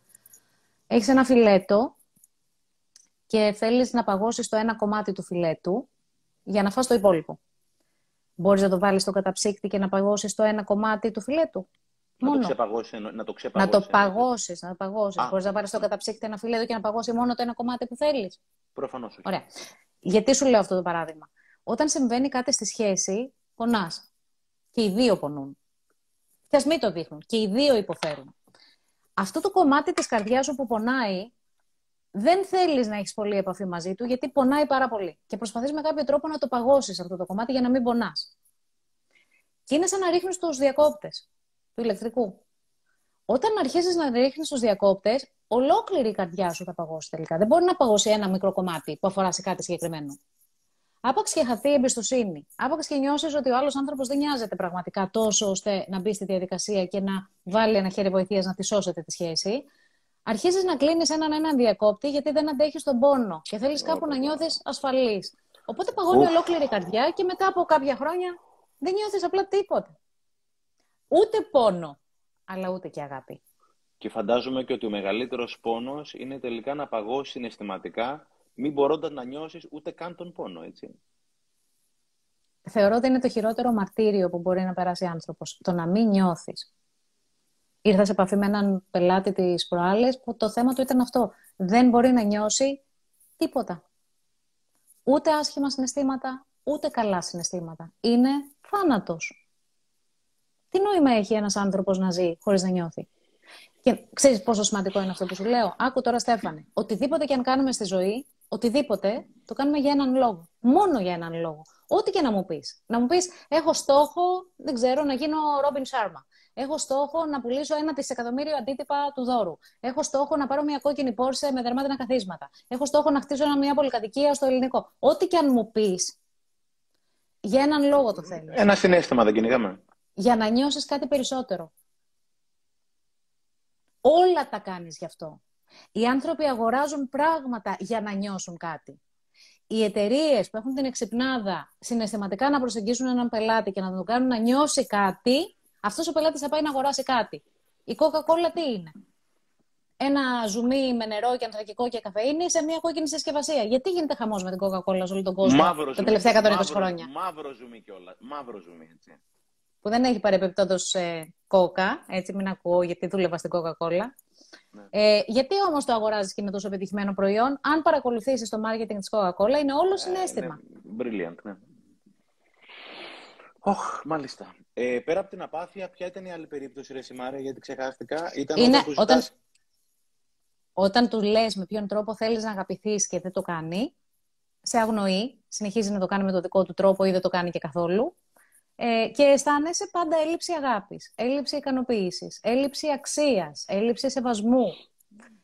Όλες αυτές τις ελλείψεις μαζί, όταν τις αφήσεις, σε οδηγεί στο μηδέν. Και πάλι δεν έχει, δεν έχεις σχέση ουσιαστικά. Δεν, δεν έχει κανένα νόημα αυτή η σχέση. Αυτό γιατί δεν παλεύεται με έναν ενδιάμεσο ή με έναν μεσολαβητή, με έναν coach, μια ψυχολόγο. Αυτό, αυτή η περίπτωση γιατί είναι τελειωμένη; Ε, τα λέμε λίγο συνοπτικά σήμερα στο live, αλλά υποτίθεται η προϋπόθεση είναι ότι τα έχεις δουλέψει και εκείνο συνεχίζει να μην το δίνει. Δεν θέλει απλά να το κάνει. Okay. Καταλαβες; Δεν είναι ότι δεν το κατάλαβε και άρα θα το πεις λίγο διαφορετικά. Ναι, ναι, ναι. Μιλάμε για το τελευταίο στάδιο. Και το, το επόμενο είναι ότι δεν πηγαίνουμε προς την ίδια κατεύθυνση. Δεν θέλουμε, δηλαδή, όταν πρωτοερωτευόμαστε και μπορεί να παντρευτείς, να κάνεις παιδιά, να έχεις μια ευτυχισμένη όμορφη οικογένεια και να διαρκέσει αυτό 10 χρόνια, 12 χρόνια. Είναι τέλειο. Αν 12 χρόνια μετά όμως αυτό που ονειρεύεσαι σαν άνθρωπος δεν είναι το ίδιο με αυτό που ονειρεύεται ο σύντροφός σου, από το να εγκλωβίζει ο ένας τον άλλον σε μια σχέση, γιατί συνέβη να παντρευτούμε πριν από 12 χρόνια που συμφωνούσαμε σε όλα, αν σήμερα δεν συμφωνώ, δεν υπάρχει κανένας λόγος να συνεχίσω να πορεύομαι μαζί σου. Επειδή σε σέβομαι, σε εκτιμώ και σε αγαπώ πραγματικά, σε απελευθερώνω από αγάπη. Mm, Έτσι θα έπρεπε να είναι ο χωρισμός. Μία πράξη αγάπης, απελευθέρωση, γιατί σε αγαπώ, σε τιμώ και σε σέβομαι και γι' αυτό σε απελευθερώνω. Δεν θέλω σήμερα τα ίδια πράγματα με σένα. Αυτό δεν σημαίνει ότι με... τραβάω ένα χ σε αυτό που ζήσαμε. Αγαπώ ίσα, και εμένα, αγαπώ και εσένα, γι' αυτό χωρίζουμε. Γι' αυτός δεν... σε απελευθερώνω, ακριβώς. Δεν είναι το... αυτό που λέμε ότι για να γίνει μια σχέση χρειάζονται δύο, αλλά για να τελειώσει μια σχέση αρκεί ένας; Αρκεί ένας και ξέρεις, ο άλλος, αν θέλουμε να το δούμε πραγματικά, και ο άλλος το ίδιο στην πραγματικότητα θέλει, αλλά ίσως για χι λόγους δικούς του, έχει κρατηθεί, κατάλαβες, λίγο πιο δυνατά από αυτή τη σχέση και δεν είναι έτοιμος εκείνη τη στιγμή να τη δει να τελειώνει. Αλλά στη σχέση ή και οι δύο είναι χαρούμενοι ή κανείς. Δεν υπάρχει ο ένας είναι ευτυχισμένος και ο άλλος είναι δυστυχισμένος. Ακόμα Έρχονται και αυτό είναι ευτυχισμένος μπορεί να έχει πείσει τον εαυτό του ότι είναι ευτυχισμένος. Ναι, κρατιέσαι από κάπου. Αλλά ό,τι είναι. Ξέρεις, είναι συγκοινωνούντα δοχεία οι δύο σύντροφοι. Αυτό που ένας έχει μέσα του, το άλλος μπορεί να το εκφράσει. Αυτοί οι δύο είναι μαζί σε κάτι μέσα. Κοινό αέρα αναπνέουν. Κοινή τροφή τρώνε. Και δεν μιλάω για το φαγητό είναι μοίρασμα. Όταν υπάρχει κάτι στη μία πλευρά, υπάρχει και στην άλλη πλευρά. Άλλο αν θέλει να το αποδεχθεί ή αν κρύβεται πίσω από το δάχτυλό του ή αν κάνει ότι δεν είναι έτσι τα πράγματα. Ε, έρχονται και μου λένε, Μα δεν είμαι εγώ καλά. Τους λέω, Αν δεν είσαι εσύ καλά, ούτε ο άλλος να ξέρεις είναι καλά. Μπορεί να μην στο δείχνει, αλλά δεν είναι καλά. Και επίσης να πω κάτι για να μην το ξεχάσω. Όταν βλέπεις μια γυναίκα να γκρινιάζει και να φωνάζει και να κλαίει και να κάνει χαμό μέσα στη σχέση, αυτή η γυναίκα νοιάζεται. Και ξέρεις γιατί το λέω. Πολλές φορές έρχονται άνθρωποι και μου λένε Ήρθα σε σένα γιατί η γυναίκα μου ξαφνικά τρελάθηκε. Θέλει να χωρίσουμε. Δύο χρόνια δεν έχουμε καυγαδίσει, δεν έχουμε ανταλλάξει μια πικρή κουβέντα. Όλα καλά πήγαιναν. Δεν καταλαβαίνω τι έχει συμβεί. Αν κάτσεις και το εξετάσεις, αυτοί οι άνθρωποι σκοτώνονταν δύο χρόνια πριν. Κάποια στιγμή η άλλη απίβδησε, που ο, ο σύντροφός της δεν καταλάβαινε άρχισε να χτίζει το, το σχέδιο εξόδου στο κεφάλι της. Οι γυναίκες συνήθως χρειάζονται 1,5 με 2 χρόνια για να φύγουν από το γάμο. Οπότε όλη αυτή τη διαδικασία την έκανε μυστικά, εσωτερικά και κάποια στιγμή ξύπνησε και του είπε: Να σου πω κάτι. Τελειώσαμε. Θέλω να χωρίσω. Ναι. Και ο άντρας τρελαίνεται γιατί θεωρεί ότι η έλλειψη τσακωμού σημαίνει ότι όλα πάνε καλά, αλλά δεν είναι έτσι τα πράγματα. Και Όσο τσακώνεσαι, σημαίνει ότι έχει να, κάνει με, έχει να κάνει με έλλειψη επικοινωνίας. Γιατί 1,5-2 χρόνια Οπότε κάποια στιγμή κάνει τον μπαν. Μπαμ, έτσι.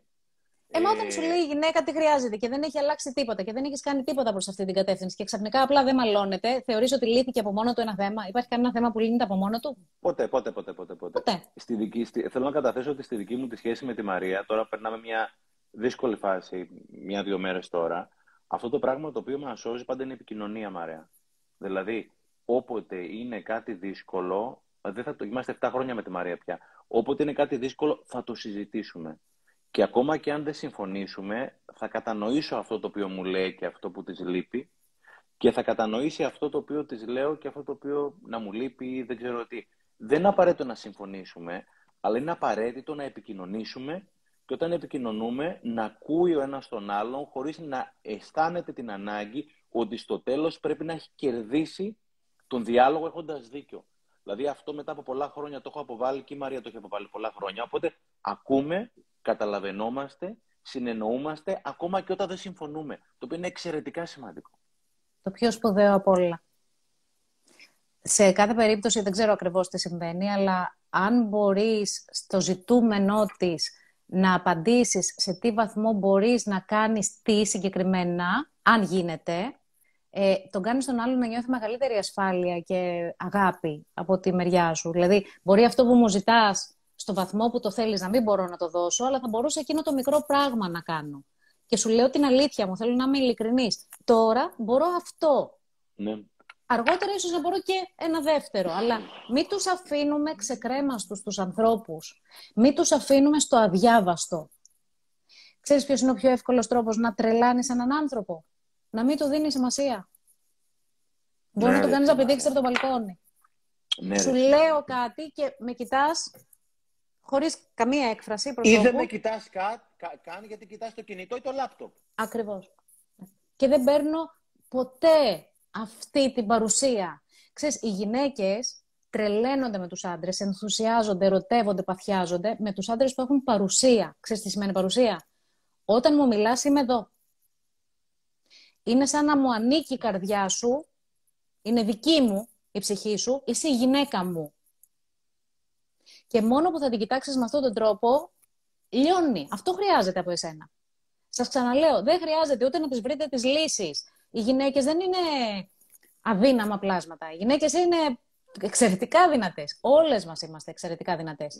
Αλλά θέλουμε αυτή την παρουσία εκ μέρους του άντρα. Να είσαι Έτσι είναι το εκεί. θέμα. Το ξέρω ρε Σιμάρα και τώρα θα πω κάτι εναντίον του δικού μου του φίλου, του φίλου με ύψιλον και το λάμδα. Είμαστε 2.000 άνθρωποι εδώ πέρα. Είμαι σίγουρος ότι 1.800-1.700 είναι γυναίκες και 200-300 είναι άντρες. Δηλαδή είμαι σίγουρος ότι το live που κάνουμε αυτή τη στιγμή, το θέμα των σχέσεων που αφορά και τους άντρες και τις γυναίκες, οι 9 στους 10 που θα το παρακολουθούν είναι γυναίκες. Ξέρεις, φοβούνται πάρα πολύ όλο αυτό. Ναι, έχουμε άντρες. την ευθύνη, οι άντρες δεν κλαίνε, δεν το συνέστημα, αυτά δεν είναι για μας κτλ. Mm. Το κόβω ότι 9 στους 10 είναι γυναίκες. Δηλαδή, Σίγουρα. αν θέλει κάποιος να δει. Το βλέπω μηνύματα δηλαδή τώρα είναι γυναίκες, γυναικεία ονόματα. Δηλαδή είναι εντάξει. Και εξή, επειδή εγώ διδάσκω με τετράγωνη λογική, γιατί εγώ είμαι πολύ τη λογική άνθρωπος. Να, και έναν άντρα. Γεια σου, Κωνσταντίνε. Μπράβο, Βασίλη, μπράβο, παιδιά. Μπράβο, έτσι, έτσι, γερά. Λέω ότι οι, οι πελάτες μου είναι 85 15, δηλαδή 85% γυναίκες, 15% άντρες. Όταν έρθει κάποιος άντρας και παρακολουθήσει, ενθουσιάζονται. Γιατί είναι ένα συν ένα ίσον δύο. Εντάξει. Υπάρχει κάτι και βρίσκουμε τη λύση. Είναι η αντρική λογική, πω να σου πω. Ε, αλλά ο άντρας θεωρεί συνήθως ότι θα έπρεπε να ξέρω μόνος μου να το λύσω. Γιατί αλλιώς δεν είμαι αρκετά άντρας. Θα πάω τώρα γιατί στον άλλο να μου πει. Γιατί έτσι μεγαλώσαμε. Ναι, γιατί αλλά το θέμα είναι ότι αν Συγγνώμη. ήξερε να το λύσει, δεν θα το είχε λύσει, βρε Στέφανε. Δηλαδή, βλέπεις ένα θέμα δύο χρόνια και το τραβάς και υποφέρεις. Αν ήξερες να το λύσεις, δεν θα το είχες λύσει. Προφανώς. Ε, πάμε κλείσιμο γιατί είμαστε μία μισή ώρα σχεδόν. Θα το κλείσεις εσύ. Θέλω να ε, πεις κάτι το οποίο από τη μία μισή ώρα και όλα αυτά τα πολύτιμα τα οποία μοιράστηκες μαζί μας. Θα ήθελε κάτι, ρε παιδί μου, ή κάποια πράγματα να μας υπενθυμίσεις πριν το κλείσουμε. Θέλω να πω ότι όσο επιτυχημένος και αν είσαι σαν άνθρωπος, αν στη σχέση σου δεν είσαι ευτυχισμένος, δεν είσαι ευτυχισμένος τελεία και παύλα. Οι σχέσεις είναι το α και το ω. Παίζουν το σημαντικότερο ρόλο στην ποιότητα της ζωής μας. Και το ξέρουμε όλοι πάρα πολύ καλά. Έχεις κερδίσει σήμερα ένα εκατομμύριο ευρώ, έτσι, από το χρηματιστήριο. Και γυρίζεις σπίτι και είναι μια γυναίκα με τα μούτρα μέχρι το πάτωμα και δεν σου μιλάει. Δεν σου λέει μπα, θυμήθηκες και γύρισες κιόλας. Και σηκώνεται και φεύγει. Νιώθεις ιδιαίτερα πετυχημένος εκείνη την ώρα. Όχι. Συμβαίνει και στις γυναίκες και στους άντρες. Ε, κάτι που θέλω να πω, ένα τελευταίο tip, γιατί είναι σημαντικό και δεν θέλω να το ξεχάσω. Δεν θέλω να βάζετε τελεσίγραφα στη σχέση και δεν θέλω ποτέ να πεις αυτό ήταν χωρίζουμε. Εκτός αν το εννοείς. Αυτό που ακούω τόσο συχνά και με την πρώτη ευκαιρία και στον πρώτο καυγά που εκνευρίζει ο ένας ή ο άλλος και λέει αυτό ήταν τελειώσαμε, τρομάζει τόσο πολύ το σύντροφό του που την κρατάει φυλαγμένη και αρχίζει να χτίζει μέσα του, χωρίς να το καταλαβαίνει στην αρχή, τη διέξοδο, το, τον τρόπο φυγής. Γιατί είναι η πρώτη φορά που του λες ότι αυτή η σχέση έχει ημερομηνία λήξης. Κατάφερα και σκέφτηκα πρώτος εγώ ότι υπάρχει ένα τέλος σε αυτή τη σχέση. Και του λες υπάρχει τέλος. Και το κρατάει σαν πληροφορία, ότι υπάρχει τέλος. Από εκεί και έπειτα αρχίζει η κατρακύλα της σχέσης, να ξέρεις Στέφανε. Ποτέ δεν θα λέτε χωρίσαμε. Αυτό ήταν χωρίζουμε. Εκτός αν το εννοείς. Αν το εννοείς, πάρε την άλλη μέρα τη βαλίτσα σου και φύγε. Αν δεν το εννοείς, μην το χρησιμοποιείς ποτέ. Γιατί κάνεις, βάζεις τα χέρια σου και βγάζεις τα μάτια σου μόνος σου. Είναι πολύ δύσκολο. Και θέλω επίσης να πω, αν μου επιτρέπεις, μια και είμαστε εδώ τα παιδιά. Μα ξε, ξεκινάει 7 Νοεμβρίου το Σχολείο Σχέσεων. Είναι μια πολύ δυνατή εκπαίδευση, 8 εβδομάδων, που έρχονται και ζευγάρια και singles, γιατί είναι και για ανθρώπους που ψάχνουν να φτιάξουν μια σχέση ακριβώς όπως την ονειρεύτηκαν και για ανθρώπους που είναι ήδη σε σχέση και θέλουν να την κάνουν καλύτερη ή έχουν πρόβλημα και θέλουν να βρουν λύσεις και τρόπους επικοινωνίας καλύτερους κτλ. Νομίζω ότι είναι πολύ αξιόλογο. Ε, και ήθελα απλά να ενημερώσω. Μπορούν να ρωτήσουν πράγματα όσοι μας παρακολουθούν από το δικό σου το προφίλ, έτσι. Βεβαίως, ναι, ναι. Βεβαίως. Βέβαια δεν είδε, και χωρίς γυαλιά δεν βλέπω κιόλας, οπότε δεν ξέρω αν κάποιος μας ρώτησε κάτι, δεν ξέρω καθόλου το έχουν, έχουν πάρα, πάρα πολλά σχόλια. Εγώ απολογούμε πάντα όταν κάνω κάποιο live, γιατί θέλω να είμαι τόσο πολύ συγκεντρωμένος στη συζήτηση που χάνω πάρα πολλά πολύτιμα σχόλια. Σίγουρα υπήρχαν ερωτήσεις, οποίες δεν τις είδαμε, οπότε ζητώ συγγνώμη, αλλά όταν έχουμε έναν ειδικό στο κομμάτι των σχέσεων, θέλω να είμαι τελείως κοντά σου, μαζί σου, για να μπορούμε να μαζώσει τα μέγιστα. Γι' αυτό δεν μπορώ να είμαι πάνω κάτω. Γι' αυτό οπότε ζητώ και εγώ συγγνώμη. Άντρας και εδώ, τέλεια, και άλλοι άντρες. Μάρια, ένα πολύ, πολύ μεγάλο ευχαριστώ. Πάρα, πάρα πολύ μεγάλο ευχαριστώ. Από την παρέα είμαστε 2.000 άνθρωποι εδώ και μία μισή ώρα. Γιατί είναι Καταπληκτικό, πολύ, πολύ σημαντικό. Πολύ, είναι πολύ πρακτικά αυτά τα οποία είπες και βασίζονται σε γνώση και σε εμπειρία και δεν είναι θεωρητικά. Και είσαι ένας άνθρωπος ο οποίος λες: Υπάρχει αυτό το Α, πρέπει να κάνω ή το Β ή το Γ ή το Δ. Υπάρχει το Β, πρέπει να κάνω ή το Ε. Είσαι πάρα, πάρα πολύ πρακτική και πάρα, πάρα πολύ γνώση. Οπότε ευχαριστούμε για όλο αυτό το δωρεάν σεμινάριο σε πολύ βάθος. Ε, Στέφανε, σε ευχαριστώ. Ξέρεις πόσο πολύ σε αγαπώ. Ήταν μεγάλη τιμή και χαρά να είμαι μαζί σου σήμερα. Και αν μπορέσαμε κάτι να προσφέρουμε που να είχε νόημα στα παιδιά, εγώ είμαι πολύ χαρούμενη. Σε κάθε περίπτωση να είμαστε όλοι καλά, να ξέρετε ότι δεν σας αρέσει αλλάζει, όλα γίνονται. Χτυπήστε την πόρτα για να σας ανοίξει, ζητήστε και θα σας δοθεί. Αλλά χρειάζεται εσείς να το κάνετε, να πάρετε την πρωτοβουλία. Τέλεια. Καλό σας βράδυ σε όλους. Ευχαριστώ πολύ καλό για την βράδυ, προσοχή. Μαριά μου, καλό βράδυ, φίλοι μου. Το σώζω και θα δοκιμάσω να το σώσω όπως μου είπε συνεργάτης σου για, να, είναι... σου. για να είναι και στο δικό μου προφίλ. Σε ευχαριστώ, ναι, ναι, Στέφανε. Φιλιά πολλά, εγώ, Μαριά μου. Να είσαι καλά. Καληνύχτα. Επίσης.